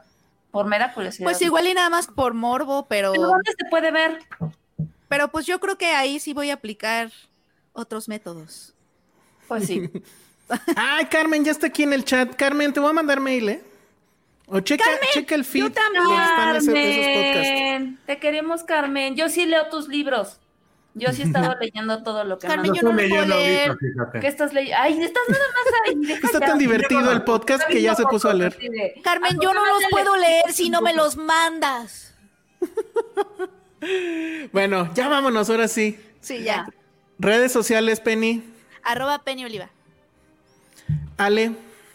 Arroba Ale Kazagi. Josué. Arroba Josué Corro. Eh, yo soy el Salón Rojo. Lean la biografía de Oppenheimer, pero hagan el, el Barbenheimer, está increíble. Y lo vamos a comentar aquí con spoilers la semana que entra. Y junto con nuestra amiga Ofelia Pastrana, que va a venir a quitarnos los burros. Muchas gracias a todos. Ustedes. Y nos vemos. Ay, Ay sí, ustedes. Ay.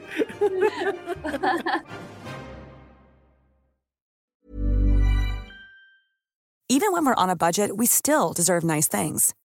Quince is a place to scoop up stunning high-end goods for 50 to 80% less than similar brands.